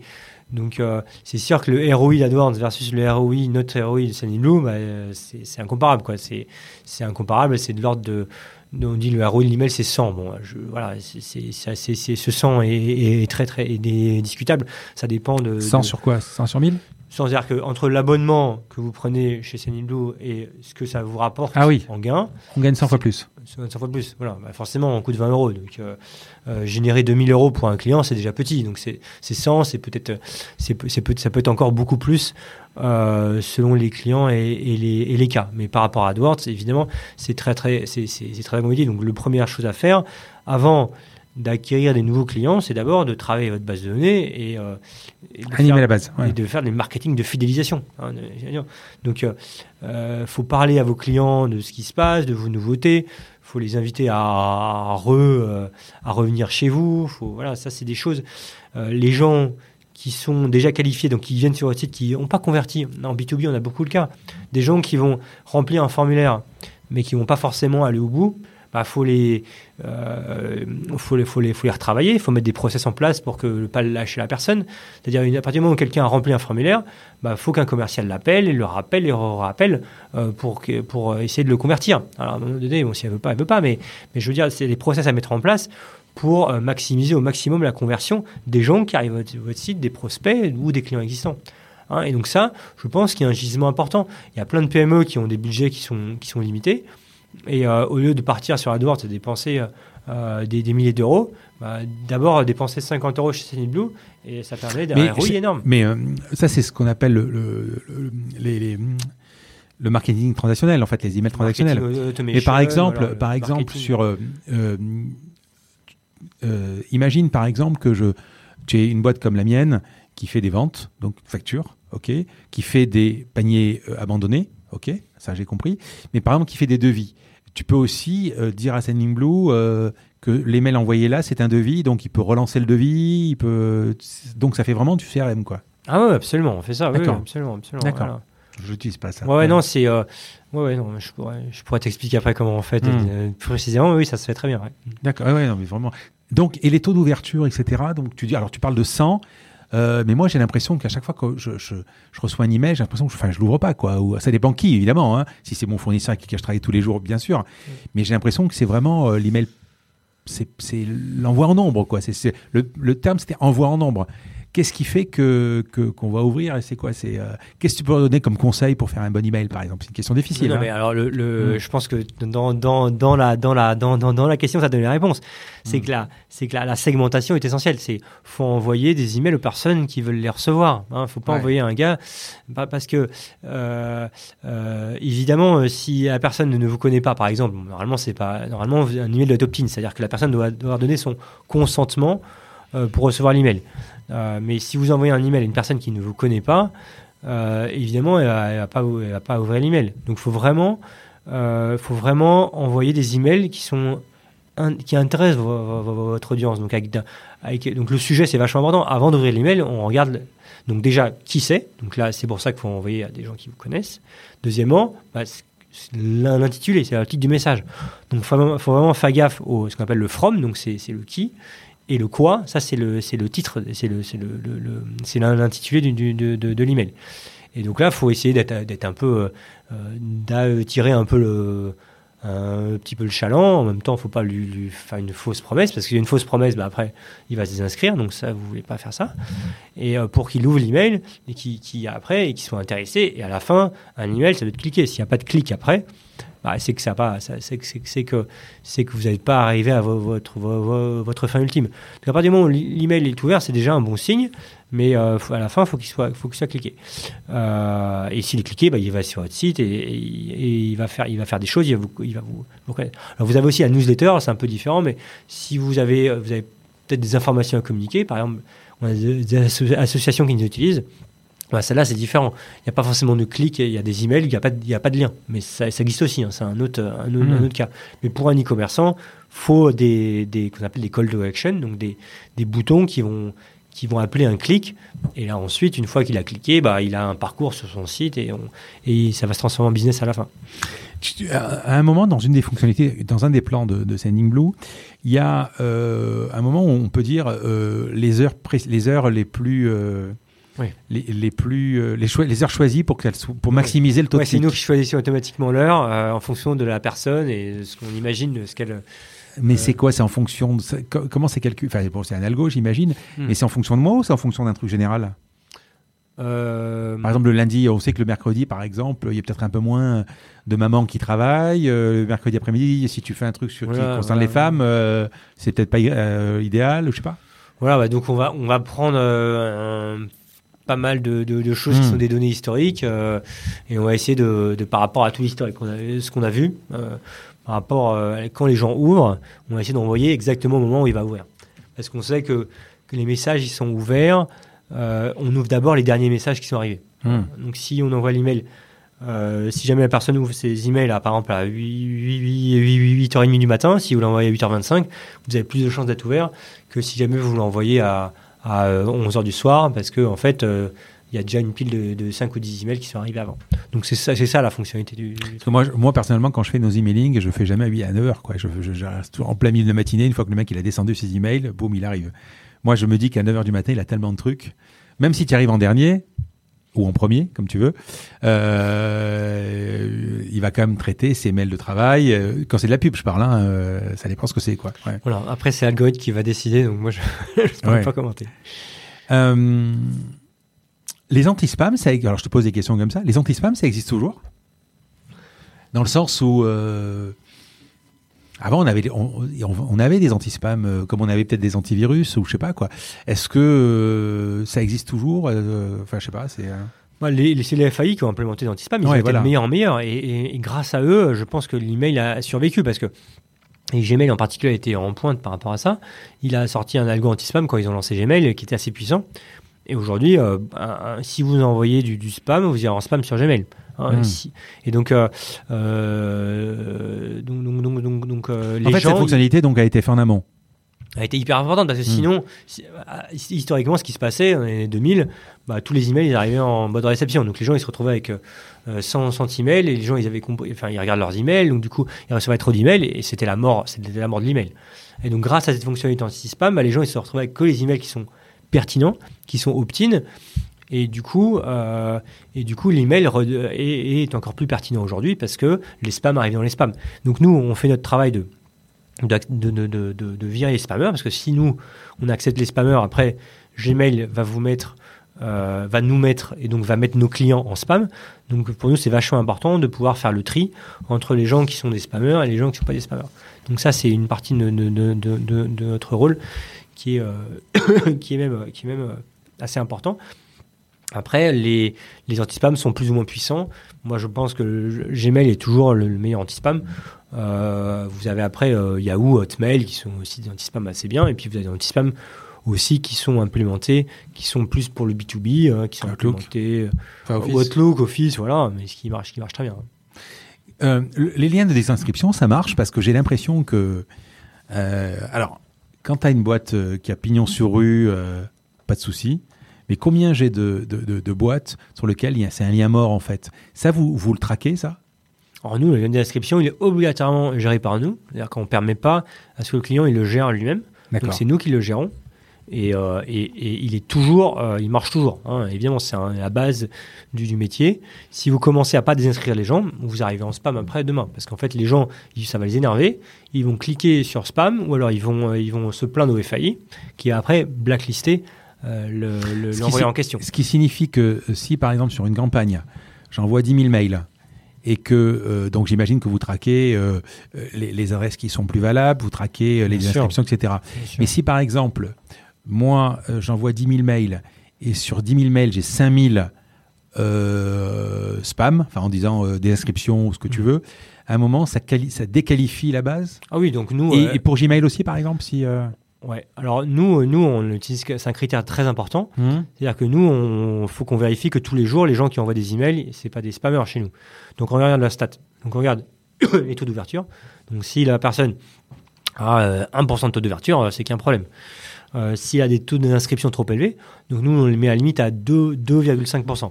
Donc on considère qu'un taux d'inscription à plus de 2,5%, c'est le signe qu'il y, y a un problème sur la campagne. Donc évidemment, c'est des métriques qu'on regarde beaucoup pour savoir si le client est légitime envoyer ses emails. Et même en amont, comment ça se passe quand, si par exemple j'ai une base de données sur Excel, euh, si je l'injecte dans, la, dans, dans, dans Sending Blue, comment vous, la, vous posez les questions d'où elle vient? Alors- parce qu'en fait, à l'époque, il y avait des aspirateurs d'email. Je sais pas si ça existe toujours d'ailleurs. Bon, malheureusement, ça existe encore, ouais, Ouais. bien sûr. ouais. Et puis, il y a- il y, a toujours des CD-ROM, des, des, des machins, des, des, fichiers sur le euh, Darknet qui sont là. Donc, euh, ouais, donc euh, on peut récupérer des adresses email, euh, très en acheter des bases de données euh, très facilement. Alors nous, évidemment, c'est c'est euh, c'est interdit, interdit, interdit d'utiliser ces fichiers.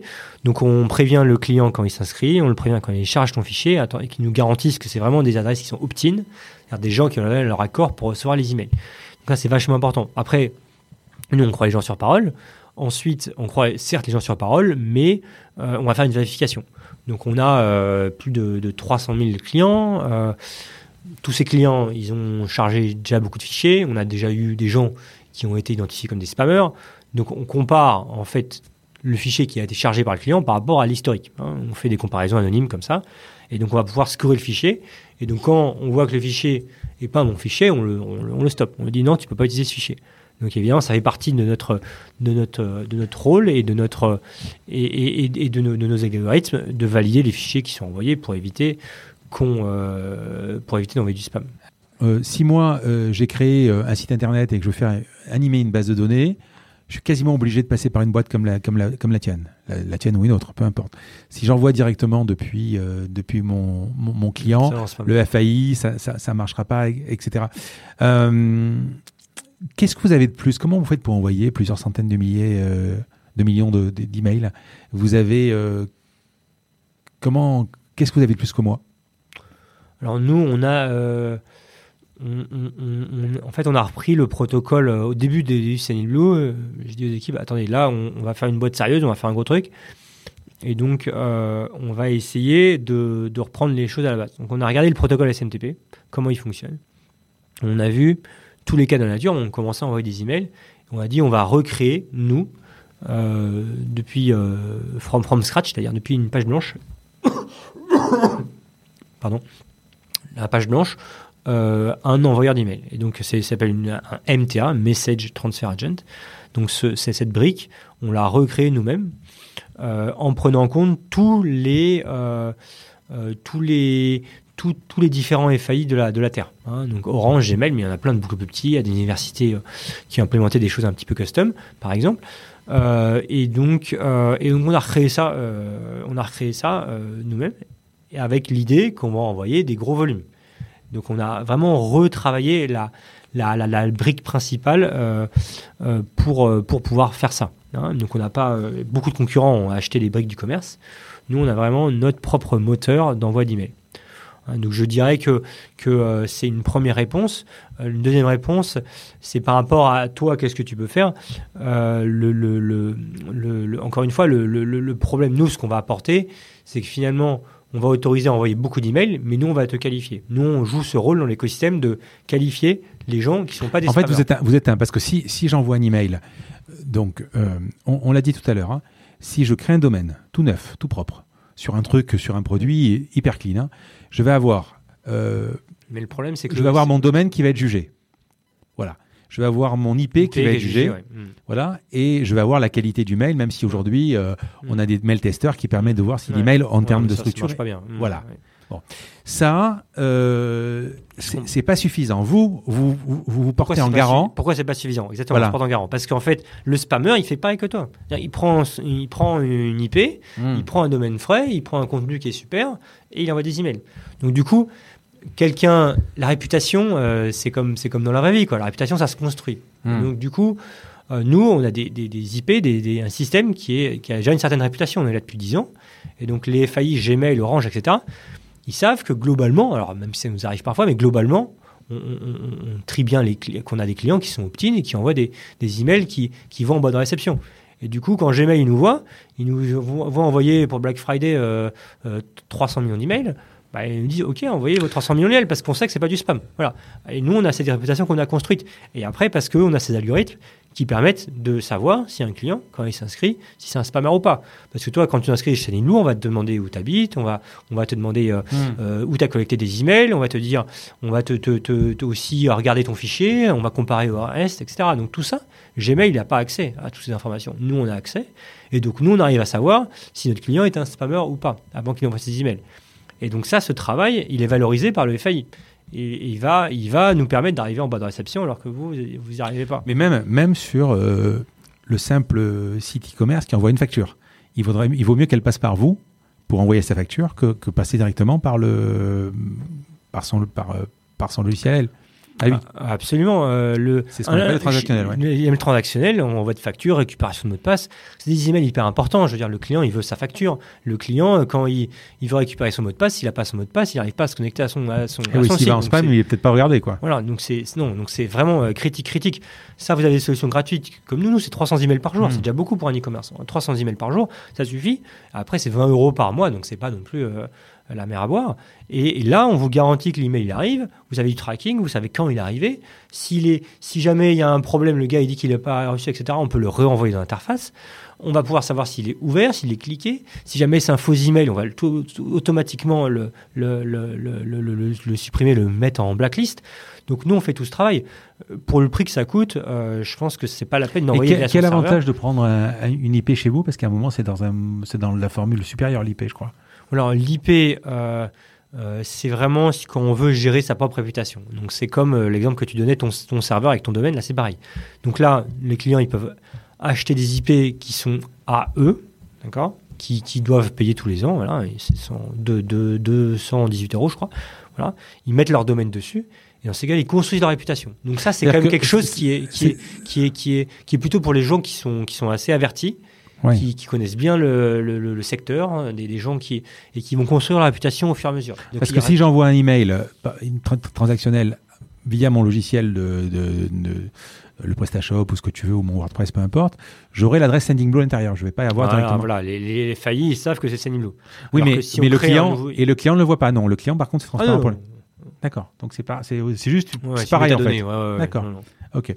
Euh, on va aller sur les, les, métriques et, et, un peu le sur, votre boîte. Euh, est-ce que tu peux me donner quelques métriques de, de, Sending Blue euh, bah, je sais pas, nombre de pays, salariés, on en a parlé, 550, etc. 330 000 clients, tu crois que tu l'as dit à peu près? Euh, Est-ce que tu peux donner quelques métriques Je sais pas si tu communiques le chiffre d'affaires et tout ça? Oui, alors voilà, on, finit, de, oui, on communique sur le chiffre d'affaires. Donc on a fait 65 millions de chiffre d'affaires cette année, donc une mmh. année en belle, en belle croissance.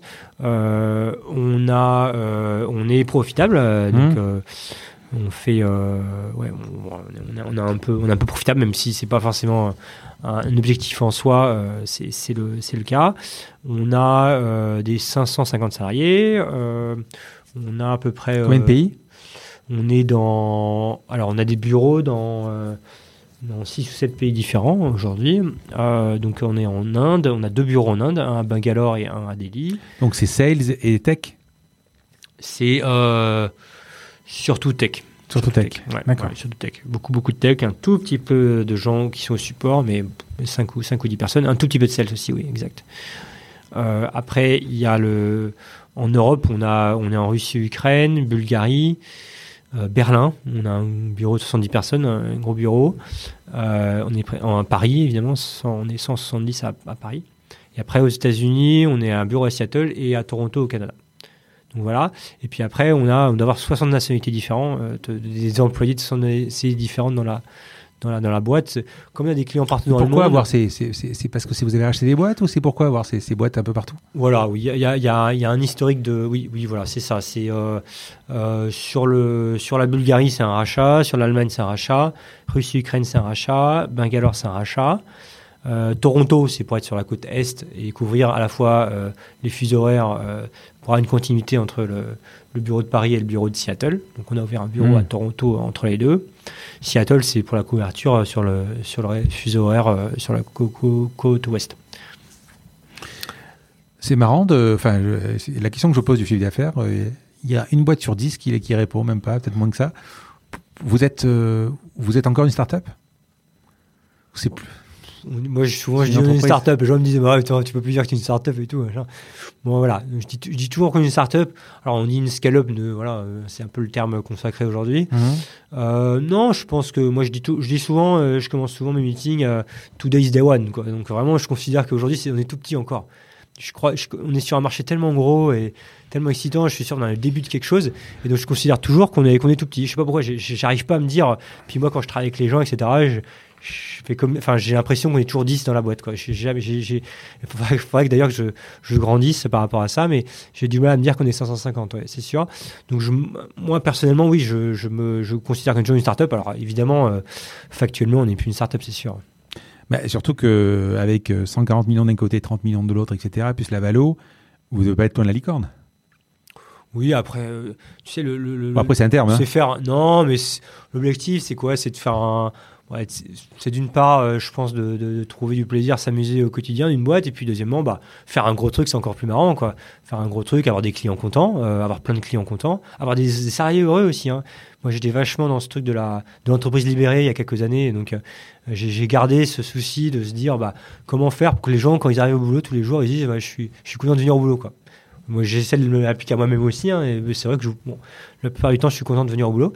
Euh, je sais que c'est pas possible tous les jours, pour euh, voilà, c'est sûr, mais que que ce soit euh, le cas pour le plus possible de collaborateurs, c'est aussi un objectif. Donc c'est ça l'objectif. Après, les valorisations, tout ça en plus par les temps qui courent, les valos, elles sont complètement démentielles. On comprend pas très bien comment comment les comment les valos sont calculés, machin. Donc bon, voilà. Moi, j'ai la tête. On a une prod qui est en, en forte croissance, 40, 50% de croissance avec euh, étant profitable.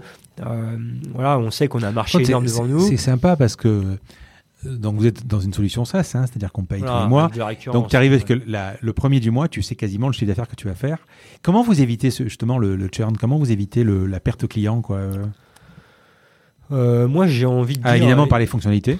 Ouais, par les fonctionnalités. Je pense que, alors, la, réponse courte, c'est qu'il faut des clients contents, et les clients contents, ils restent là. Hein. Donc après, y a, je pense qu'il n'y a pas de trick euh, vraiment. À partir du moment où on a un bon produit, que les, les gens ils utilisent la solution, ils n'ont pas de raison de partir. Donc il y a plein de gens qui font des choses compliquées sur le, sur le churn, euh, voilà, avec des histoires de, de, de, prédiction du churn, etc.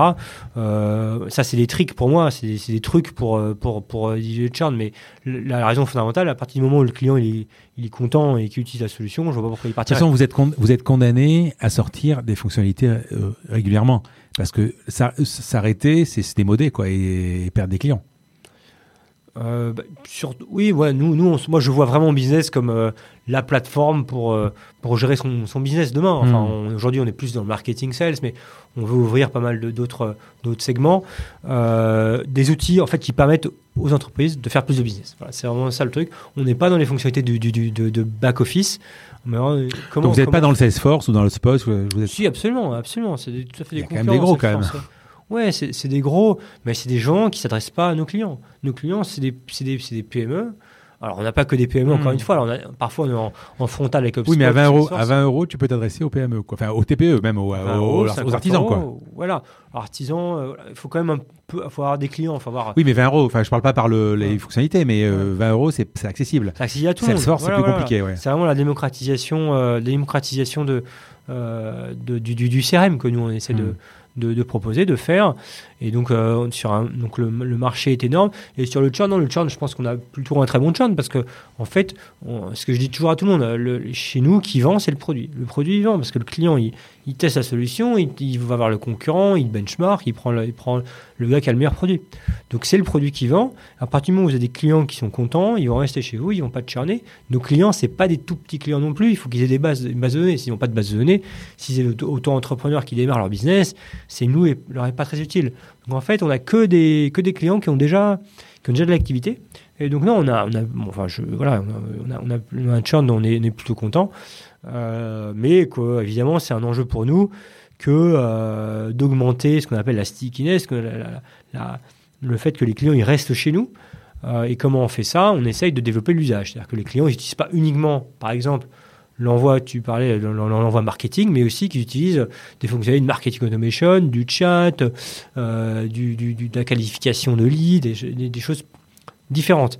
À partir du moment où il y a plus de choses chez nous, bah, il va, c'est difficile pour lui de partir. Donc ça, c'est des techniques qu'on utilise un petit peu pour, pour diminuer le churn. Mais bon, euh, voilà, encore une fois, ce qui est important, c'est avoir, euh, des clients contents et de en plus de clients qui nous utilisent. Donc nous, on est, on est, on, se focus sur ça et pas sur des questions de de valorisation ou de je, je, ne sais quoi. Voilà, c'est pas c'est pas, c'est pas notre enjeu, même si en effet. Euh, on doit pas être, euh, on doit être sur des valorisations qui sont, oui, qui sont très très intéressantes. Euh, moi, je suis, j'ai monté la boîte, ça restera euh, encore pendant 20 ou 30 ans, je pense, ça va toujours chez Sunny Blue, donc voilà, j'ai pas, j'ai pas d'envie de spécialement de de, de, de, de, de faire de faire de vendre la boîte ou de, faire beaucoup d'argent. Voilà, c'est pas le, c'est l'aventure humaine qui m'intéresse d'abord avant tout.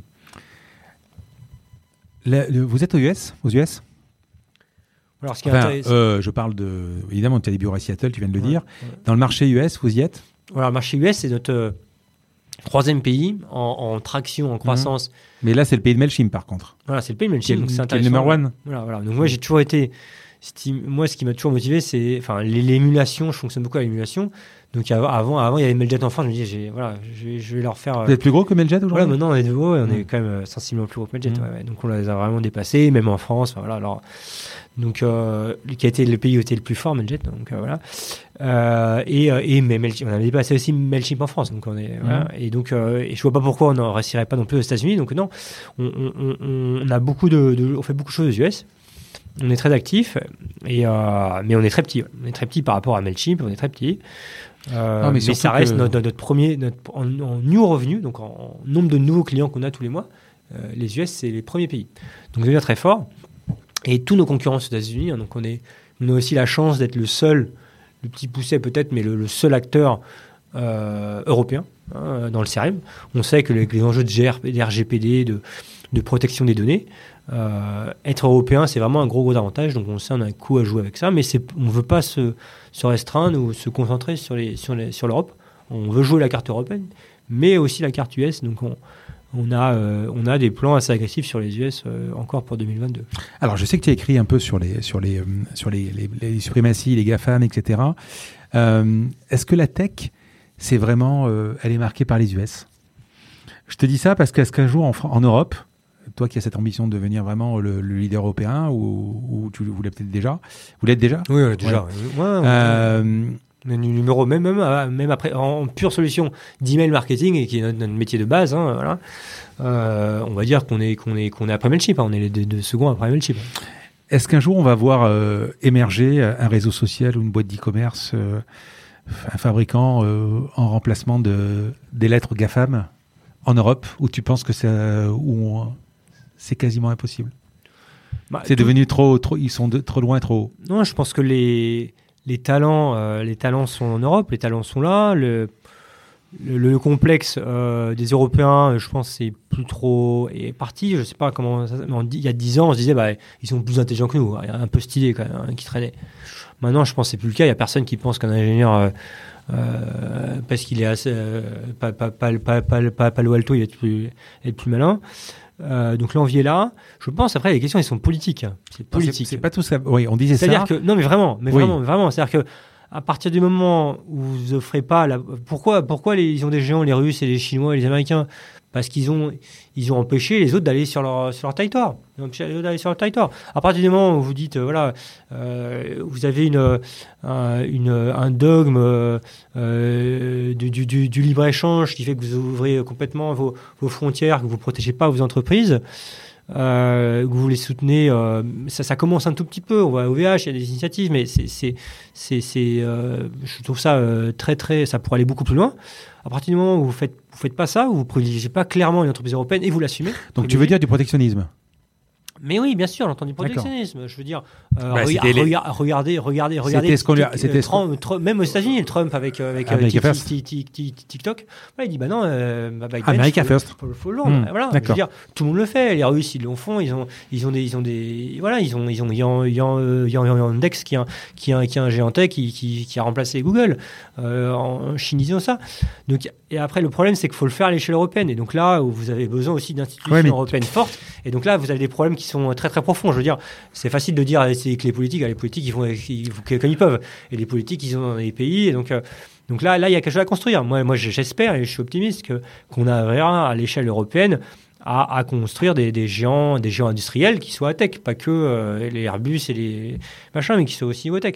Oui, mais tu vois, tu vois, regarde, euh, je suis d'accord. Hein. tu disais tout à l'heure, on a l'impression que les Américains peuvent être, à l'époque, c'était plus intelligent. Bon, quand tu, quand tu détailles un tout petit peu, on te dit aussi que les ingénieurs français aujourd'hui, moi j'ai mon fils par exemple qui est, à, qui, est à, qui est en ce moment, qui a fait Pitech, mm. qui est à Berkeley, mm. euh, il y a un gros risque. Alors c'est le papa qui parle. Hein. Ouais. Il y a un bourri qui reste là-bas, quoi. Bah, Comment j'ai vu de gens, ils, ils partent pour un ou deux ans et puis en fait ils rencontrent une Bah fille là, et puis après ils y restent. machin Qu'est-ce que c'est? C'est, c'est entre quelques milliers d'euros et des centaines de milliers d'euros là-bas. Donc déjà, il y a, un, il y a une question de salaire. Bon, tu gagnes de l'argent, etc. Bon, mais d'un autre côté, quand tu vois, là, j'avais reçu par exemple Jonathan Cherky de Canton Square. Bon, il est parti là-bas. Je reçois dans quelques jours que- quelqu'un que tu vas connaître, c'est Alix euh, d'Abetesti. Encore une fois, elle est là-bas. Donc on voit que quand on veut pénétrer le marché US, qui est le marché numéro un, il faut être là-bas en fait. Et euh, ça veut dire qu'on peut même pas le piloter alors que eux, ils n'ont pas besoin d'être en France. Ils ont des, euh, Apple a des bureaux ici, il des- mais il y a une telle, comment t'expliquer, euh, il y a, c'est effectivement cette histoire d'America First, si on parle de Trump, mais peu importe, mais ce protectionnisme qu'on n'a pas chez nous aussi, un nous empêche de grandir, mais même euh, on voit que si on veut grandir là-bas, ton deuxième ou ton troisième marché, il faut être là-bas. C'est compliqué de le piloter d'ici. Qu'est-ce que tu en penses? Ah, mais les entreprises dont on parle, les, les GAFAM et Microsoft et Facebook, etc., c'est des, tailles de boîtes euh, qui, qui Oui, n'ont- c'est nos limites. qui n'ont- rien à voir euh, par rapport à. Non, mais je parle d'un Content Voilà. Square qui est une belle boîte, c'est sûr. Oui, voilà, mais enfin, voilà, qui, qui, qui, qui par rapport euh, aux, aux GAFAM reste, reste Oui. tout, tout petit, tout petit en chiffre d'affaires. Donc je sais pas si l'équivalent euh, euh, de Content Square aux États-Unis, qui en vient en France, ils créent des bureaux, euh, souvent ils vont en Irlande, ils créent leurs trucs après. Et, je veux dire, euh, je sais pas si c'est plus simple pour eux. C'est aussi difficile. L'Europe, ils galèrent un peu. euh, et c'est pour ça qu'il y a, plein de, solutions européennes, parce que les Américains, ils ont du mal à venir en Europe. Ils comprennent pas très bien comment ils fonctionnent. Ils le, font en B2C sur des énormes trucs, parce que voilà, ils ont des, boîtes qui sont massives. Euh, Donc tu penses que tu penses que les Américains galèrent à venir en, en- en- en France aussi? Enfin, c'est aussi compliqué pour eux. euh. Après, quand tu as de l'argent, euh, c'est nos limites. Hein. Je, tu, tu, euh, oui, quand tu Voilà, mais les- les- Salesforce, quand il décide de s'implanter en France, il s'implante voilà, en France. mais cette taille de Salesforce, c'est quand même Ouais. c'est très très très gros. Ouais. Voilà. Avant, enfin, moi, je pense que que ce qui, ce qui, non, le le le le sujet qui, qui est derrière tout ça, enfin derrière derrière derrière, pourquoi est-ce que les deux personnes dont on a cité viennent aux, vont aux US parce que le marché est plus gros là-bas. Donc ça, c'est un peu le c'est un, c'est un peu un, c'est un peu un problème c'est-à-dire que euh, moi je, je enfin c'est ce qu'on dit beaucoup hein, pour, pour pour craquer le marché américain mais en particulier sur les solutions sales comme eux parce que là les solutions dont tu parles c'est des solutions qui sont B2C enfin les Facebook etc c'est c'est du B2C quoi hein, Mhm. voilà dans, les- dans le B2B où il faut rencontrer Microsoft. les gens euh, Microsoft voilà Microsoft ils ont pas les partenariats mais Mais Microsoft, ils ont fait les deux. oui Ils en ont fait, le c'est vrai euh, c'est vrai c'est vrai c'est vrai vrai. Non, mais tu vois, ce qui est frustrant quand même, euh, mais qui est admirable aussi, hein, tu prends une boîte comme Tesla aujourd'hui, qui, qui, qui est en train de craquer toutes les valos. Je veux dire, quand tu cumules sa valo à elle, elle te fait euh, Toyota, euh, euh, PSA, Volkswagen, tout cumulé, quoi. Je veux dire, General Motors, c'est tout cumulé. C'est une boîte qui a quelques années, quoi. C'est que c'est... euh, c'est nos limites, quoi. Enfin, je sais pas, c'est... Ouais, pourquoi, pourquoi est-ce que comment les États-Unis ont réussi à, à créer des, des, des Ils ont, créatures comme ça qu'ils ont maqué la, la tech, quoi. Ils ont maqué la tech, quoi. voilà, euh, et qu'on n'est pas capable de, de, de faire la même chose. Euh, c'est sûr que le, on dit beaucoup et je pense que c'est vrai. Il y a aussi l'aspect euh, du financement. C'est qu'aujourd'hui, euh, Législation, financement, législation aussi. Moins maintenant. C'est vrai, un peu la législation, certes, certes. Mais bon, vous, quand vous avez un projet un petit peu ambitieux, que vous le levez plusieurs, euh, Tesla, ça, ça, ou, ou- SpaceX, ça, ça a consommé euh, beaucoup, beaucoup de cash. Euh, comment, Ils auraient peut-être pas suivi gens en France. voilà, Même Amazon. comment, même Amazon, exactement. Comment vous avez, vous avez accès à et donc là le, disons le, le, le capitalisme, euh, je pense, c'est est, euh, est, est- est- est- est dans une forme euh, encore plus évoluée, enfin très très évoluée chez aux États-Unis, qui leur permet l'accès à plus d'argent. Et, et, et on a beau dire le le, alors on prend toujours le contre-exemple d'I- d'Israël, mais, mais le fait qu'ils ont un gros marché euh, aide beaucoup. hein. C'est-à-dire que euh, quand vous dites que vous faites quelque chose et que vous avez un marché de 300 millions de personnes, quand vous faites quelque chose dans un marché de 50 millions comme nous, euh, voilà, vous avez accès à 5 ou 6 fois moins de, de capital. Donc ça, c'est un gros sujet aussi. Je pense que la seule réponse à tout ça, c'est pour moi, c'est l'Europe, l'Europe, encore l'Europe. Il faut réussir à... Non, mais tu prends le cas, tu prends le cas d'Israël, par exemple. Israël, ils ont un marché qui est tellement petit que leur logiciel Euh, en fait, il- Israël, il y a, il y a 20 il y a, il y a plus d'Is- d'Israéliens qui habitent aux États-Unis qu'en Voilà. Israël. Non, mais ça veut, dire, dire, ça veut dire que Non. ça veut dire qu'ils Enfin, vont exporter leur, leur, leur truc dans d'autres pays. A- Nous, plus- on va commencer. bêtises, il y a plus de- non, mais je, je veux dire qu'il y, a y des liens avec les États-Unis qui sont Bien très sûr. forts. Du coup, c'est un débouché naturel pour eux, qui est peut-être moins naturel pour, euh, pour, un, pour un Français. Mais Donc, avec le nombre de, je, je dois être au 85 ou 86e épisode, j'ai dû faire euh, peut-être 60 startups. C'est vrai que toutes les startups aujourd'hui, euh, la plupart du temps, elles commencent en France et euh, elles ont un marché français. Puis après, elles vont se développer un peu en Belgique, en Allemagne, etc. Et puis après grossir. Et puis après, euh, rares sont celles déjà qui vont aux États-Unis. Mais euh, alors qu'un pays comme Israël, il, il est obligé, tellement Mm. il est petit, de Mm. s'orienter vers Mm. par- vers, vers, vers l'étranger, vers l'étranger, de toute façon. Ouais, ouais, voilà. Euh, Non, et puis, et puis voilà, et je pense qu'ils ont une, une culture aussi de la startup qui est qui est euh, parce, parce qu'ils se sont construits, ils ont dû se con- Mm. construire tout tout seuls comme, comme, comme, comme des grands, j'ai envie de dire. Alors que et, et aux États-Unis aussi, il y a cet esprit de l'entrepreneuriat qui est qui est plus développé. C'est pareil parce que c'est des gens qui qui ont dû qui ont dû se construire. Alors il y a, il y a plus de temps, mais il y a, il y a 200 250 ans ça, mais ils ont dû euh, voilà, ils ont pris leur ouais, leur, leur clic et leur claque, ils sont partis euh, d'Europe avec, euh, avec assez peu de moyens et ils ont dû, ils, ils sont dû s'inventer un nouveau pays. Donc ça, c'est, formateur et ça, ça, ça perdure à travers les générations. Donc euh, il y, a, y a cette, euh, l'entrepreneuriat est plus développé et je pense que euh, la technologie, les technologies de l'information sont très très euh, propices à l'entrepreneuriat parce qu'en fait, on peut créer un- une boîte comme ça dans sa cave. Vous avez juste besoin d'écrire une ligne de code. Alors que dans des alors nous, on est plus des, des, des, on, serait, je pense, plus fort dans dans l'industrie où faut où les où les où les où, les- où finalement il faut plus de moyens, faut faut plus euh, euh, faut, faut faire des plans, comme Airbus, Ariane, et ça, on l'a- on on l'a fait très bien. Mais quand il s'agit de, construire quelque chose dans son garage, oui, c'est- je pense que c'est moins le truc des, des, des Français ou des, ou des Européens, malheureusement. Juste avant, j'ai oublié de te poser la question, avant de passer aux questions perso, dernière partie. Il y a, euh, il y a une empreinte carbone sur les, sur les emails. Euh, j'ai lu, alors tu vas me dire pas, que euh, 65 emails envoyés, c'est autant de kilomètres qu'une, qu'une, qu'une- autant de, autant de, de CO2 qu'un kilomètre en voiture. Est-ce que tu confirmes? Ah non, je m'inscris totalement en désaccord avec cette D'accord. affirmation. Non, non, non. Non, en fait, l'email, c'est ça, c'est ça qui est rigolo. C'est que euh, c'est un peu le, le, là, où, là où le 1976, la création de, de, de l'email, euh, est, est- est intéressante. C'est que c'est un protocole qui est hyper efficace, qui est hyper efficace, qui est hy- très, très peu Efficient, consommateur. efficace- efficace dans Effi- l'efficience, ouais. Efficient, Hmm. parce que, oui, effi- efficace en ROI et aussi efficient.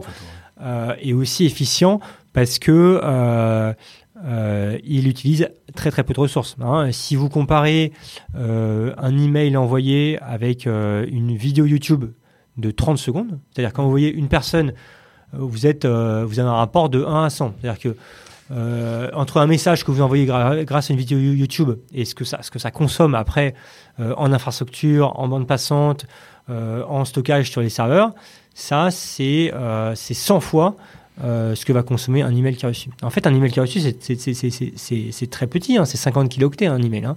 Après, les images, vous allez les télécharger uniquement si vous ouvrez l'email. Donc, en fait, c'est de base, c'est tr- c'est- c'est- c'est- c'est- c'est- c'est- c'est très, efficace, très malin. Les estimations, alors euh, les estimations euh, qui sont faites, c'est quand on met une pièce jointe de 5 mégas.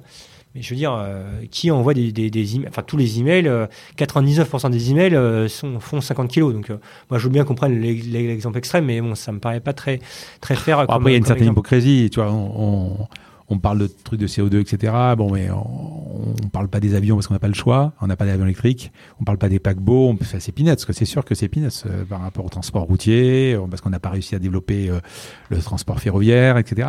C'est sûr qu'en ce moment, il y a toute une, euh, une intelligentsia qui pense que bah, il faut regarder où, on peut regarder, quoi. Mais bon, voilà. Non, non, mais l'email, je pense qu'il y a une, il y a une, il une- grosse erreur d'interprétation. C'est le canal écologique, c'est le canal qui est hyper efficace. Et pourtant, combien de fois tu reçois des emails disant euh, ne, ne, ne, ne- ne l'imprimer que si vous Ah, il faut, pouvez, ah, etc. ça par contre, il faut l'imprimer. Oui, mais c'est pas que ça, Oui, oui, pas que ça. faut ouais. l'imprimer, ça c'est Mm. sûr. Il faut l'imprimer, ça je suis d'accord. Mm.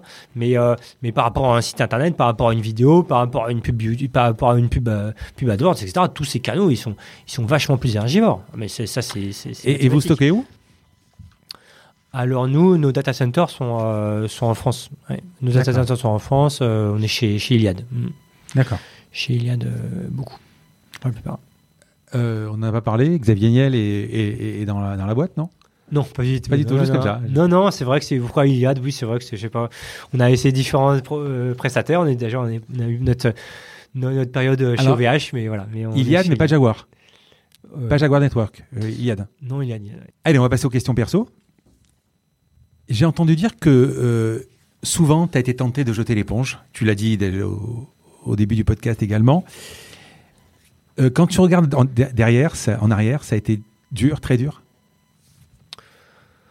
Oui, je pense que ça a été dur. Je pense que je pense que ça a été dur. Après, euh, est-ce que c'est euh, c'est positif? Enfin, je veux dire, ce qui est dur n'est pas forcément négatif. Moi, je sais que j'aime pas, euh, j'aime bien la diversité. euh, c'est ce qui me plaît. euh, donc, le, le- confort est pas forcément quelque chose qui qui que, que, que recherche tout le monde. En tout cas, moi, c'est pas quelque chose qui, qui me qui me qui me attire et dans lequel je m'épanouis. Donc oui, ça a été dur. Après, euh, vous choisissez pas forcément non plus, donc parfois ça a peut-être été un peu trop dur. Euh, par contre, je sais que faut jamais que je sois trop facile ou que je sois trop en confort, sinon, sinon je vais vais pas, vais pas me sentir bien. Donc je- je- j'essaye de toujours me mettre euh, un peu, un peu à risque, euh, d'être toujours à risque. Et je pense que c'est un moteur important personnel pour moi et qui fait sans doute que euh, que je continue à être hyper actif chez Standing Blue et je continue à beaucoup développer la boîte. Hein, voilà, c'est un peu mon, mon moteur intérieur euh, de me mettre à risque tout le temps. C'est quoi ton rôle aujourd'hui? Chez Alors, bah, je fais beaucoup de trucs. euh, je fais beaucoup de trucs. Euh, bah, je suis euh, plus de CTO depuis 6 mois, un an, donc je fais beaucoup de Tu étais techniques. CTO J'étais au début. Ouais. Je le reçus maintenant parce qu'on n'a plus de CTO, donc je, Mm. je passe beaucoup de temps sur la technique. Bah, le rôle de CEO et de fondateur, c'est aussi beaucoup un rôle de, De euh, représentation. de représentation, Mm. c'est-à-dire que vous parlez au nom de la boîte, vous êtes la boîte, les gens ils travaillent pour vous, donc euh, assurer ce rôle, ça prend un peu de temps, euh, expliquer aux gens pourquoi on fait tout ça, où on va, ce qu'on fait. euh, donc ça c'est un, un rôle aussi important. Euh, je passe aussi beaucoup de temps avec les hommes parce que une boîte plus ça grossit, voilà, plus c'est des gens euh, qui, qui travaillent, qui euh, bah, parfois il y a des problèmes qu'il faut qu'il faut voilà qu'il faut qu'il faut régler entre des gens donc souvent en parlant on résout beaucoup de problèmes hein. donc euh, j'essaie de je suis, fils, fils, fils de psy donc euh, je, je, je crois beaucoup en la parole donc euh, on- j'essaie de parler aux gens pour résoudre des problèmes. Après euh, on est toujours beaucoup dans le recrutement. Quand vous, avez la croissance qu'on a faut vous embauchez toujours beaucoup de gens donc voir des gens. Essayer, essayer de pas trop se tromper c'est toujours toujours difficile. Euh, voilà. Et puis euh, et puis après non faut réfléchir à tous les- on fait beaucoup d'acquisitions donc faut faut réfléchir à oui non est-ce qu'on a est-ce qu'on a écarté telle boîte telle autre boîte euh, les sujets de produits où on va? Tu as quelqu'un qui s'occupe des acquisitions, par exemple? Euh, On te propose Oui, Comment ça marche? oui, Il y a- oui. t'as quelqu'un? Ouais, on a une ouais donc c'est mon c'est un des C'est une euh, veille? un des, un des cofondateurs de Newsletter to Go là qui est à Toronto qui est Mm. allemand et donc lui qui qui est un peu le monsieur acquisition. Bon, après voilà, il source etc. Mais à un moment donné, c'est sûr qu'il que, que moi j'interviens, mais aussi que plein d'autres gens dans la boîte. Hein. Euh, le euh, Michael, mon, mon CRO, Jérémy, mon CPO. euh, Et donc, et, Aurélie, donc comment ça se passe? Ma- Tu vas parce que là vous avez fait, non, on n'a pas je parlé, suis pas mais tout seul du tout quoi. vous avez acquis. Alors j'ai noté Newsletter to Go, Mail Clark, Metrilo, Chatra, enfin d'autres boîtes encore. Comment ça Enfin, peut-être des boîtes qui sont vendeuses, mais sinon, bah, tu prends ta sacoche, tu vas les voir, tu leur dis est-ce que vous vendez? Ouais, c'est ça. Ouais. En fait, tout ce qu'il faut comprendre, c'est que tout le monde est vendeur. C'est- Tout le monde est vendeur, c'est sûr. juste du prix. Et comment tu fixes un prix? Bah, en fait, le prix, euh, Tu demandes combien déjà et... c'est de la négo. Ouais, nous, on a toujours combien? On toujours combien? Et puis après, on voit si. Non, mais parfois, euh, c'est important de savoir si c'est complètement, euh, euh, complètement délirant. On dira non. Après, euh, nous, on cherche des boîtes qui sont, euh, voilà, qui sont à peu près break-even, euh, qui ont des business qui sont pas trop loin des nôtres, qui sont pas trop gros parce qu'on veut pas euh, faire euh, acquérir une autre boîte. Mais vous 100 achetez personnes. plutôt, vous achetez plutôt de la techno, vous achetez plutôt Techno, euh, Ouais, techno. ouais, Moi, je fais des plus que ouais. Oui, parce que le client, euh, oui, oui, parce que le client, en fait, le problème d'acheter des, d'acheter des clients, c'est qu'après, il faut les migrer. Hmm. Les clients, ils ont leurs habitudes avec un logiciel, ils ne veulent pas le changer. Le projet de migration, c'est hyper compliqué.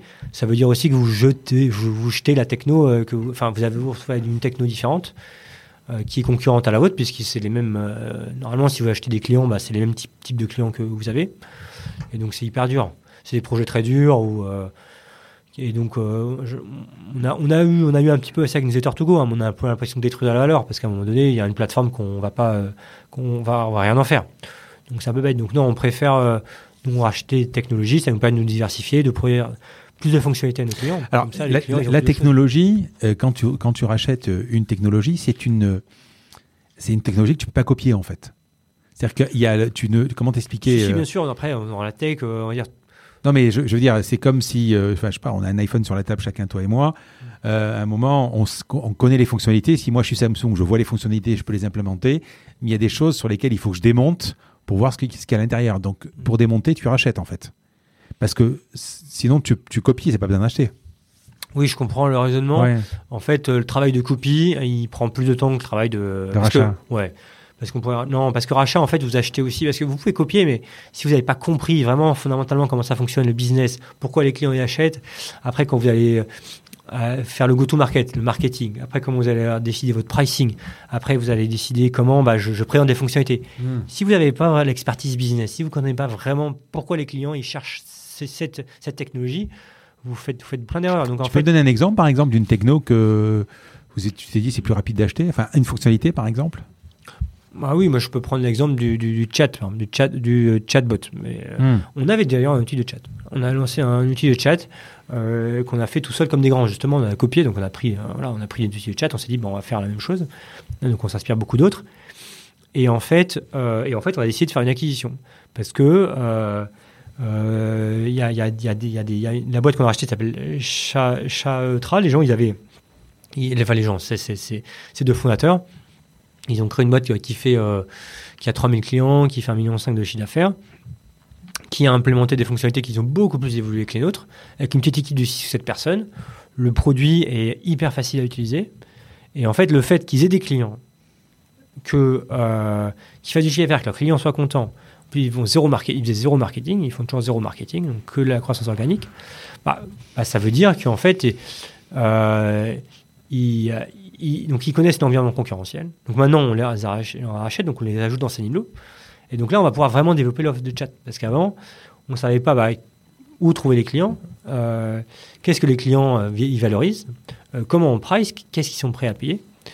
Et, donc tout ça, c'est des questions auxquelles ils savent parfaitement répondre. je, comprends, et, que nous, et que nous, bah, finalement, ça nous prendrait des années avant qu'on comprenne comment ce que cherchent les clients. Il faudrait parler à trop de clients. Donc on est dans une course aussi au, de, vitesse où on va vouloir que les clients, on va vouloir avoir la première euh, suite logicielle euh, euh, complète qui soit qui permette de grossir sa, sa, base de données. Un peu, nous, on veut être un peu le Salesforce ou le SAP ou des, suites comme ça, très très larges pour les PME, vraiment pour les PME, ah, qui commencent toujours à 20 euros par mois.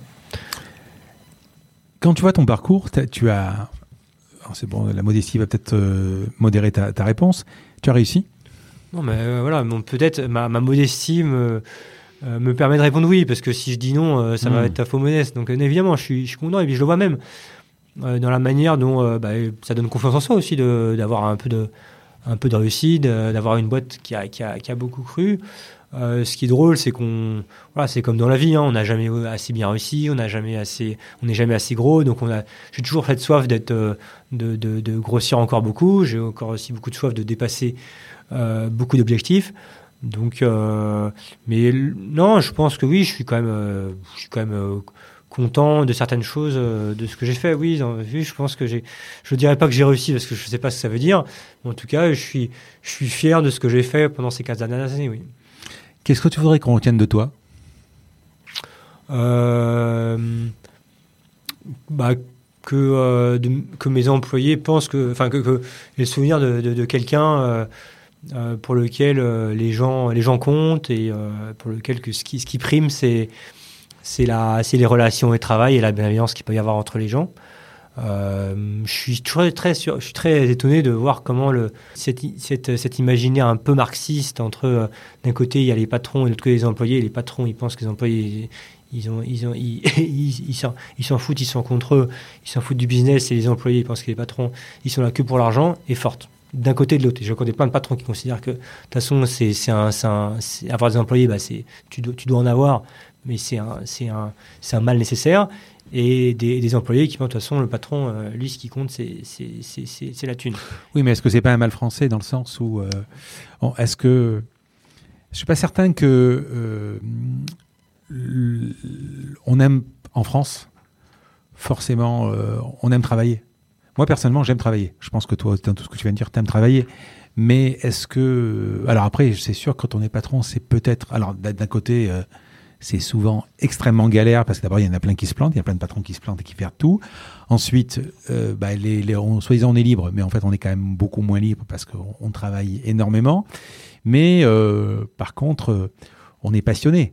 Euh, je suis pas certain que quand tu vas dans une petite boîte où la, la personne fait toujours la même chose, bah, elle travaille pour que son salaire, quoi. Et c'est ça qui est. Il euh, n'y a pas d'autre but que de gagner son, son salaire, quoi.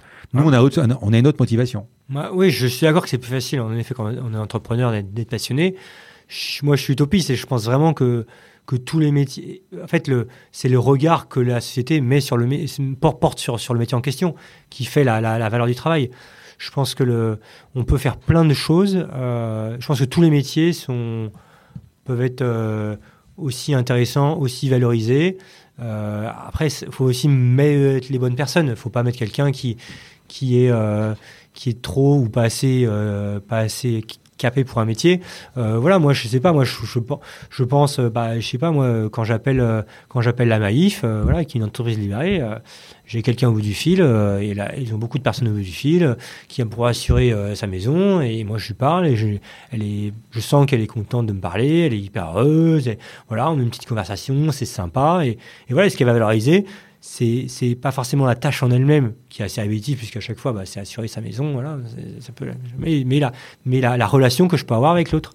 Et, euh, peut-être peut-être qu'ils sont très forts en communication euh, à la maïf mais je pense que si euh, euh, la personne pour de vrai derrière que je à qui je parlais elle était elle, elle, aimait son travail. Et, je veux dire et, la personne qui est à l'usine derrière une, une chaîne par exemple peut-être qu'il y a des manières de faire, peut-être qu'il qu y, a des tâches qui peuvent être euh, un peu moins un moins répétitives, peut-être qu'on peut un peu plus changer les gens de, poste, d'endroit, pour faire en sorte que les gens s'épanouissent dans leur travail. Moi, je suis sûr qu'il y a moyen que, les gens s'épanouissent dans leur travail, mais c'est sûr que quand vous êtes patron et quand vous, voyez les employés juste comme, des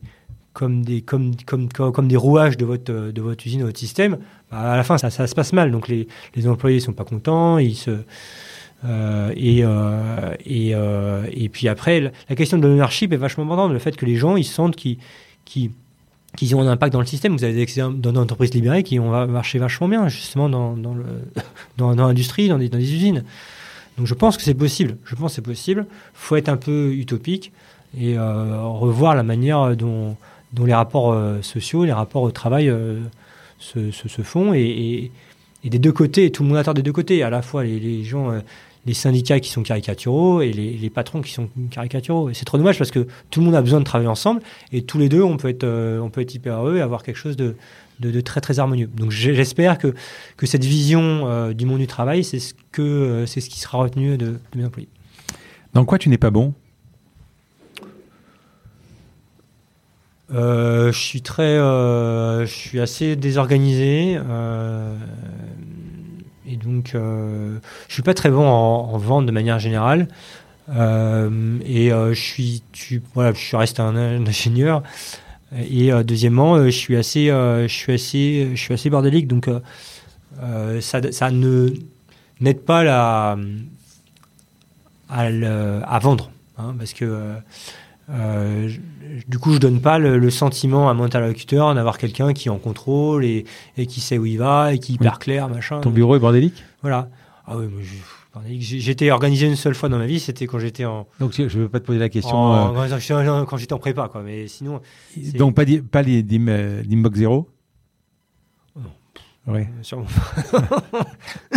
non, mais j'ai même du mal à prendre des notes, j'ai du mal, voilà, j'ai tout dans la tête, mais c'est, ça part dans le temps, etc. Après, après, voilà, on peut pas être entrepreneur, enfin, faut être un peu créatif quand entrepreneur. Un entrepreneur, c'est un créatif, donc, mm. euh, voilà. Donc après, il faut savoir ses limites et savoir qu'on est un peu bordélique et essayer de, de, de, corriger ça et puis avoir des gens autour de soi qui sont moins bordéliques, hein, je pense, voilà. Donc, mais, mais je suis pas je suis pas très bon en vente et je suis pas très bon en, en, tu, en process. Tu as des routines, tu as des journées types ou c'est euh, non un mec bordélique souvent. Ouais, euh, voilà, c'est ça. Ouais. Il, sait même pas s'il va venir le aujourd'hui. Je dis ah oui, il faut que je vienne machin au boulot. Il sait même pas un jour à l'avant euh, s'il va venir au boulot ou pas. Enfin au boulot, j'entends en télétravail ou pas parce que en ce moment il y a ce, il y a ce mmh. sujet. Euh, mais j'ai pas de journée type, non. Pas de journée type, et je pense que c'est dommage, parce que je pense que la routine est vachement structurante et vachement importante. Je pense qu'elle permet, enfin, il y a beaucoup de, de gens qui l'ont dit, euh, à commencer par, euh, par Kant, qui a une journée hyper routinière, et qui a produit de grandes idées et fait de grandes choses. Donc je pense que la routine aime beaucoup. aide beaucoup. Enfin, c'est le milieu parce que je pense que effectivement, euh, alors je, je- pour réussir, euh, je, mais tu, as l'exemple inverse, c'est-à-dire que pour réussir, il faut, on dit qu'il faut pas être bordélique, mais tu as l'exemple inverse. Par contre, être trop routinier aussi, routinier, bah, c'est moyen aussi, quoi. Donc je pense qu'il faut se situer entre les deux, quoi. Ouais, je sais pas si moi je euh, routinier. Alors, je, faut être. euh, c'est vrai que les gens hyper organisés, euh, les, les, les, les- ce qu'on appelle les, machines de guerre, elles, sont. ça peut être des bons entrepreneurs. Mais euh, comment être une machine de guerre en même temps avoir une idée? Ça, parce que voilà. parce que le type qui est trop routinier ou trop organisé, Mm. ça peut pas être une machine de guerre parce que à partir du moment où il va avoir un, un truc qui problème va pas, qui va pas Mm, ou un risque un risque Ouais, apprendre. à prendre, il le prendra pas. mm, Tandis que le, le mec qui est complètement borderline ou, ou, ou désorganisé, Mm, mm. ouais, c'est pas grave, on s'en fout, on y va quoi. Euh, c'est important. On s'en fout, on y va. Ça, c'est. Le on s'en fout, on y va est important dans l'entreprise, Ouais, je pense. ouais. Euh, quelle boîte connue tu aurais aimé créer?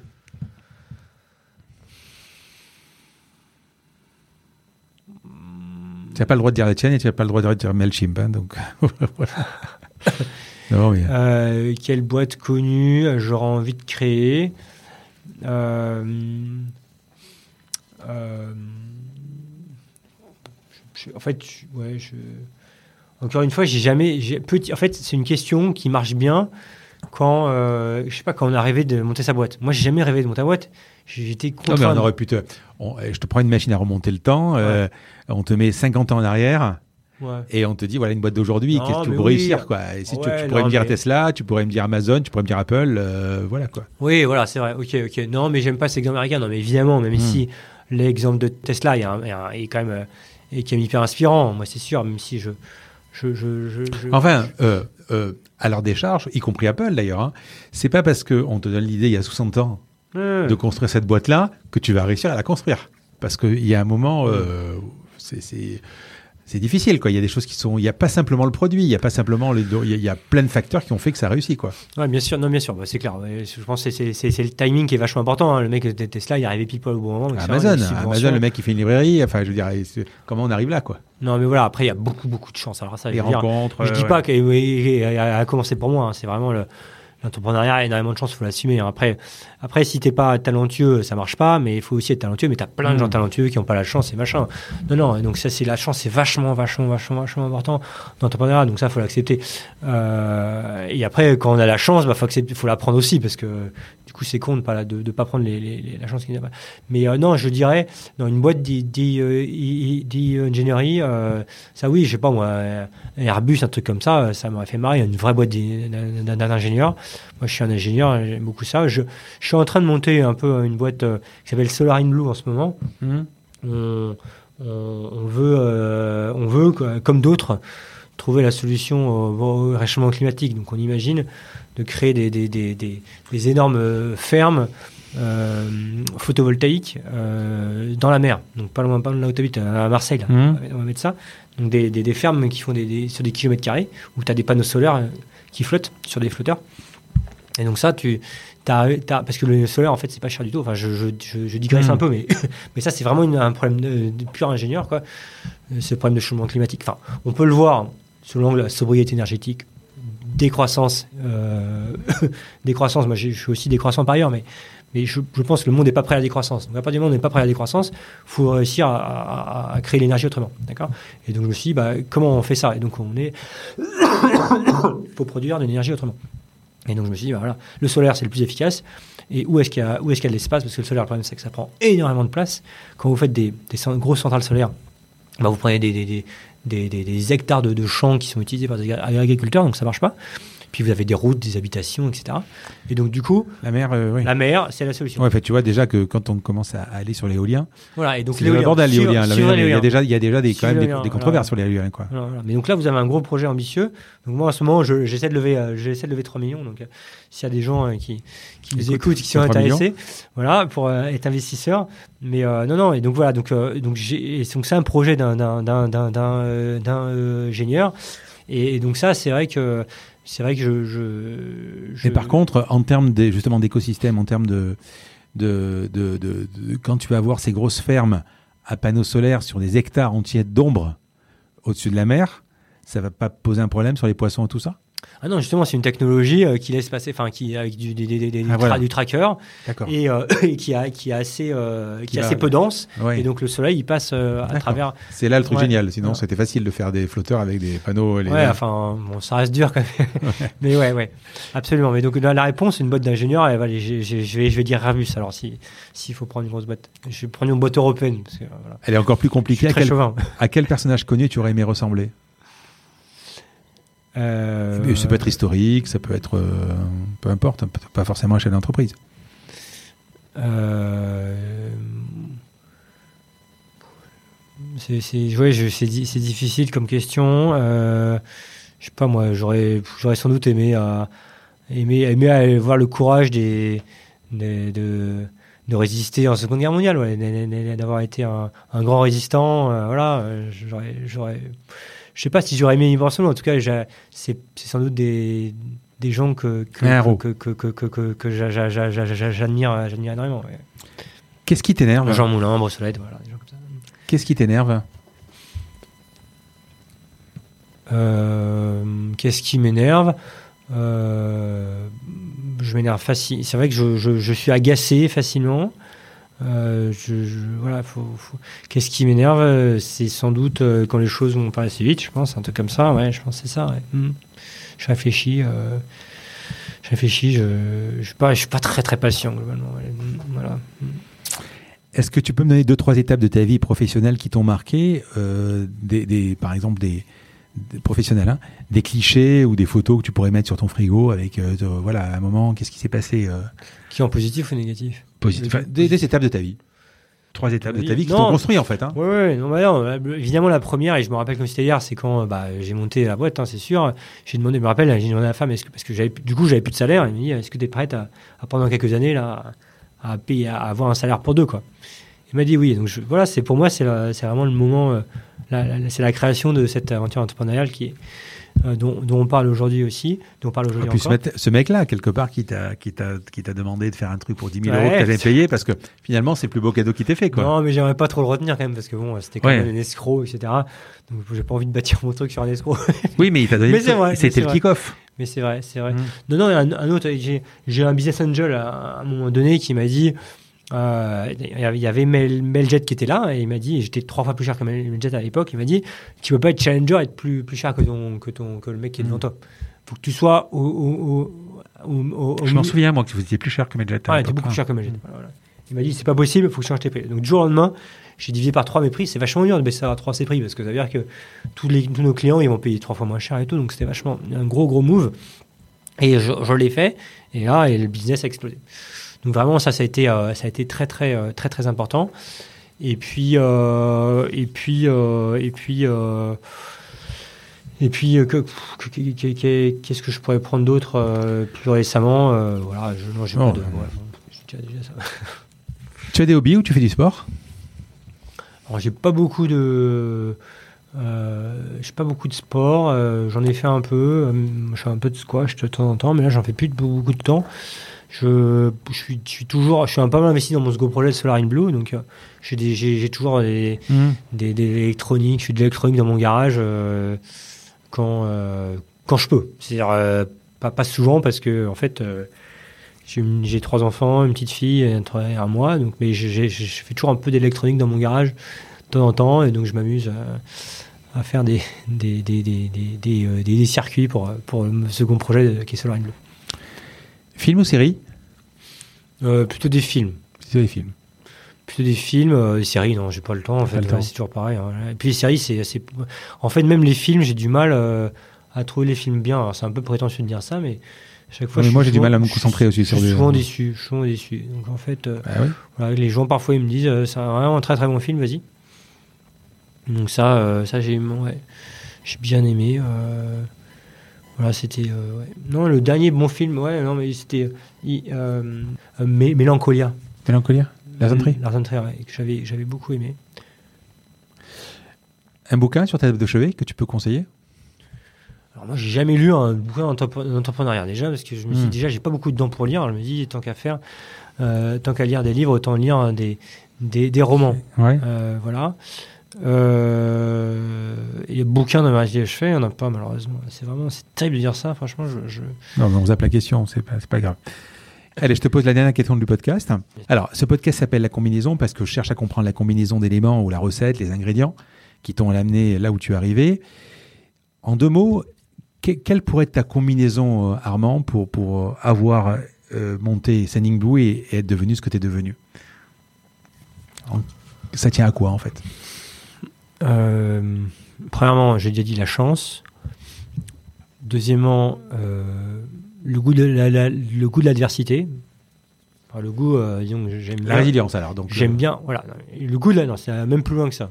La résilience, c'est. euh, Ah oui, oui, la résilience, C'est un tu, tu- dur, tu voilà. subis. Je Ouais. subis, voilà. Le goût de l'adversité, j'aime bien. J'aime bien quand c'est dur. L'art de la guerre. Voilà. Ouais, tu on peut parler d'un bouquin, L'art de la guerre. Donc, euh, donc tu aimes te battre. Voilà, j'aime bien quand c'est dur. Alors j'ai fait j'ai essayé de la- faire de la boxe. J'ai pas aimé la boxe. Je trouve ça trop dur parce qu'il faut taper sur le mec. Alors j'aime bien que c'est dur pour moi, mais j'aime pas faire du mal aux autres. Voilà, mais j'aime bien quand c'est dur pour moi. Non, mais ce que je- alors, quand tu dis le, le goût de l'adversité, j'aime. Voilà. Si demain, je sais pas moi, euh, Meljet fait une levée euh, de fonds de, de, de 500 millions, Ça, voilà. euh, donc, je serais grave bloc. donc ça te motive. Ah ouais, grave. Ouais, grave. C'est marrant. grave. C'est pervers que- quand même. Alors que alors que alors que C'est pervers plutôt que d'être de. Je sais pas, c'est pervers, non, je dirais Ouais. pas ça. Non, alors que mais, les Mailchimp qui se fait racheter là, Mailchimp se fait racheter par une tweet euh, pour pour 12, 12 milliards. Bon, je Intuit, c'est ah, QuickBooks. et QuickBooks, Mm. voilà, donc un gros truc. Moi, je me dis, ah, c'est dommage, c'est un concurrent en moins, machin, alors que je pourrais, je pourrais, je pourrais être très très content de, de ça, parce que je me dis, voilà, alors que je me dis, c'est dommage finalement, voilà, c'est dommage parce que ça va être un peu, moins- mais ça va être un peu moins dur.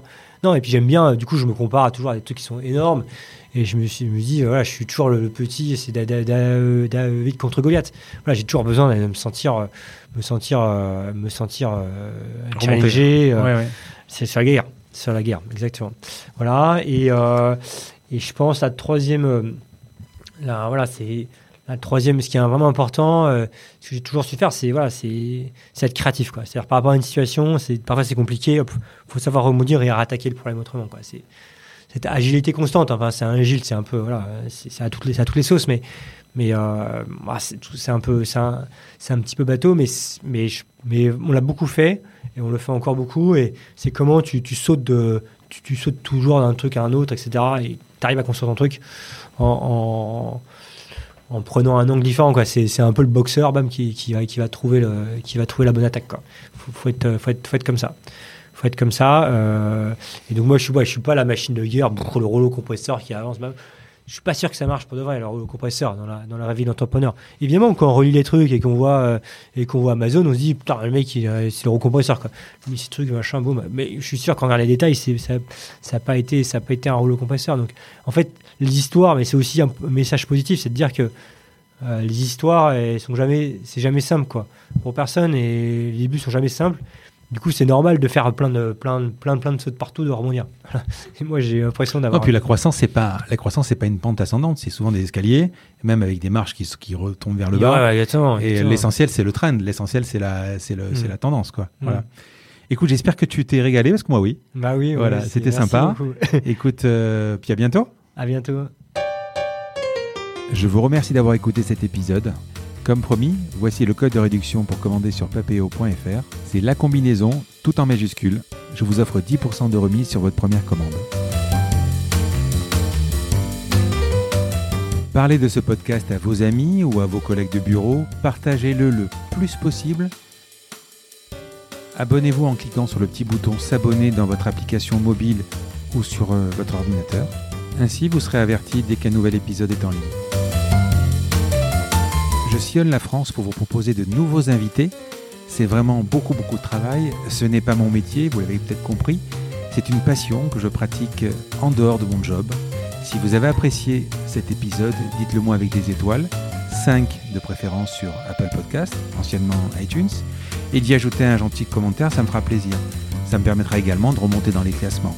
Et puis si vous n'êtes pas Apple, c'est pas grave, parlez-en autour de vous, partagez sur les réseaux sociaux, c'est prévu sur votre euh, application de podcast préférée. Enfin, vous pouvez vous abonner sur lacombinaison.fr pour être averti dès qu'un nouvel épisode est en ligne. Je suis Frédéric Azoulay. N'hésitez pas à me faire remonter vos remarques, vos questions, mais aussi des invités que vous aimeriez entendre. Je vous dis à bientôt.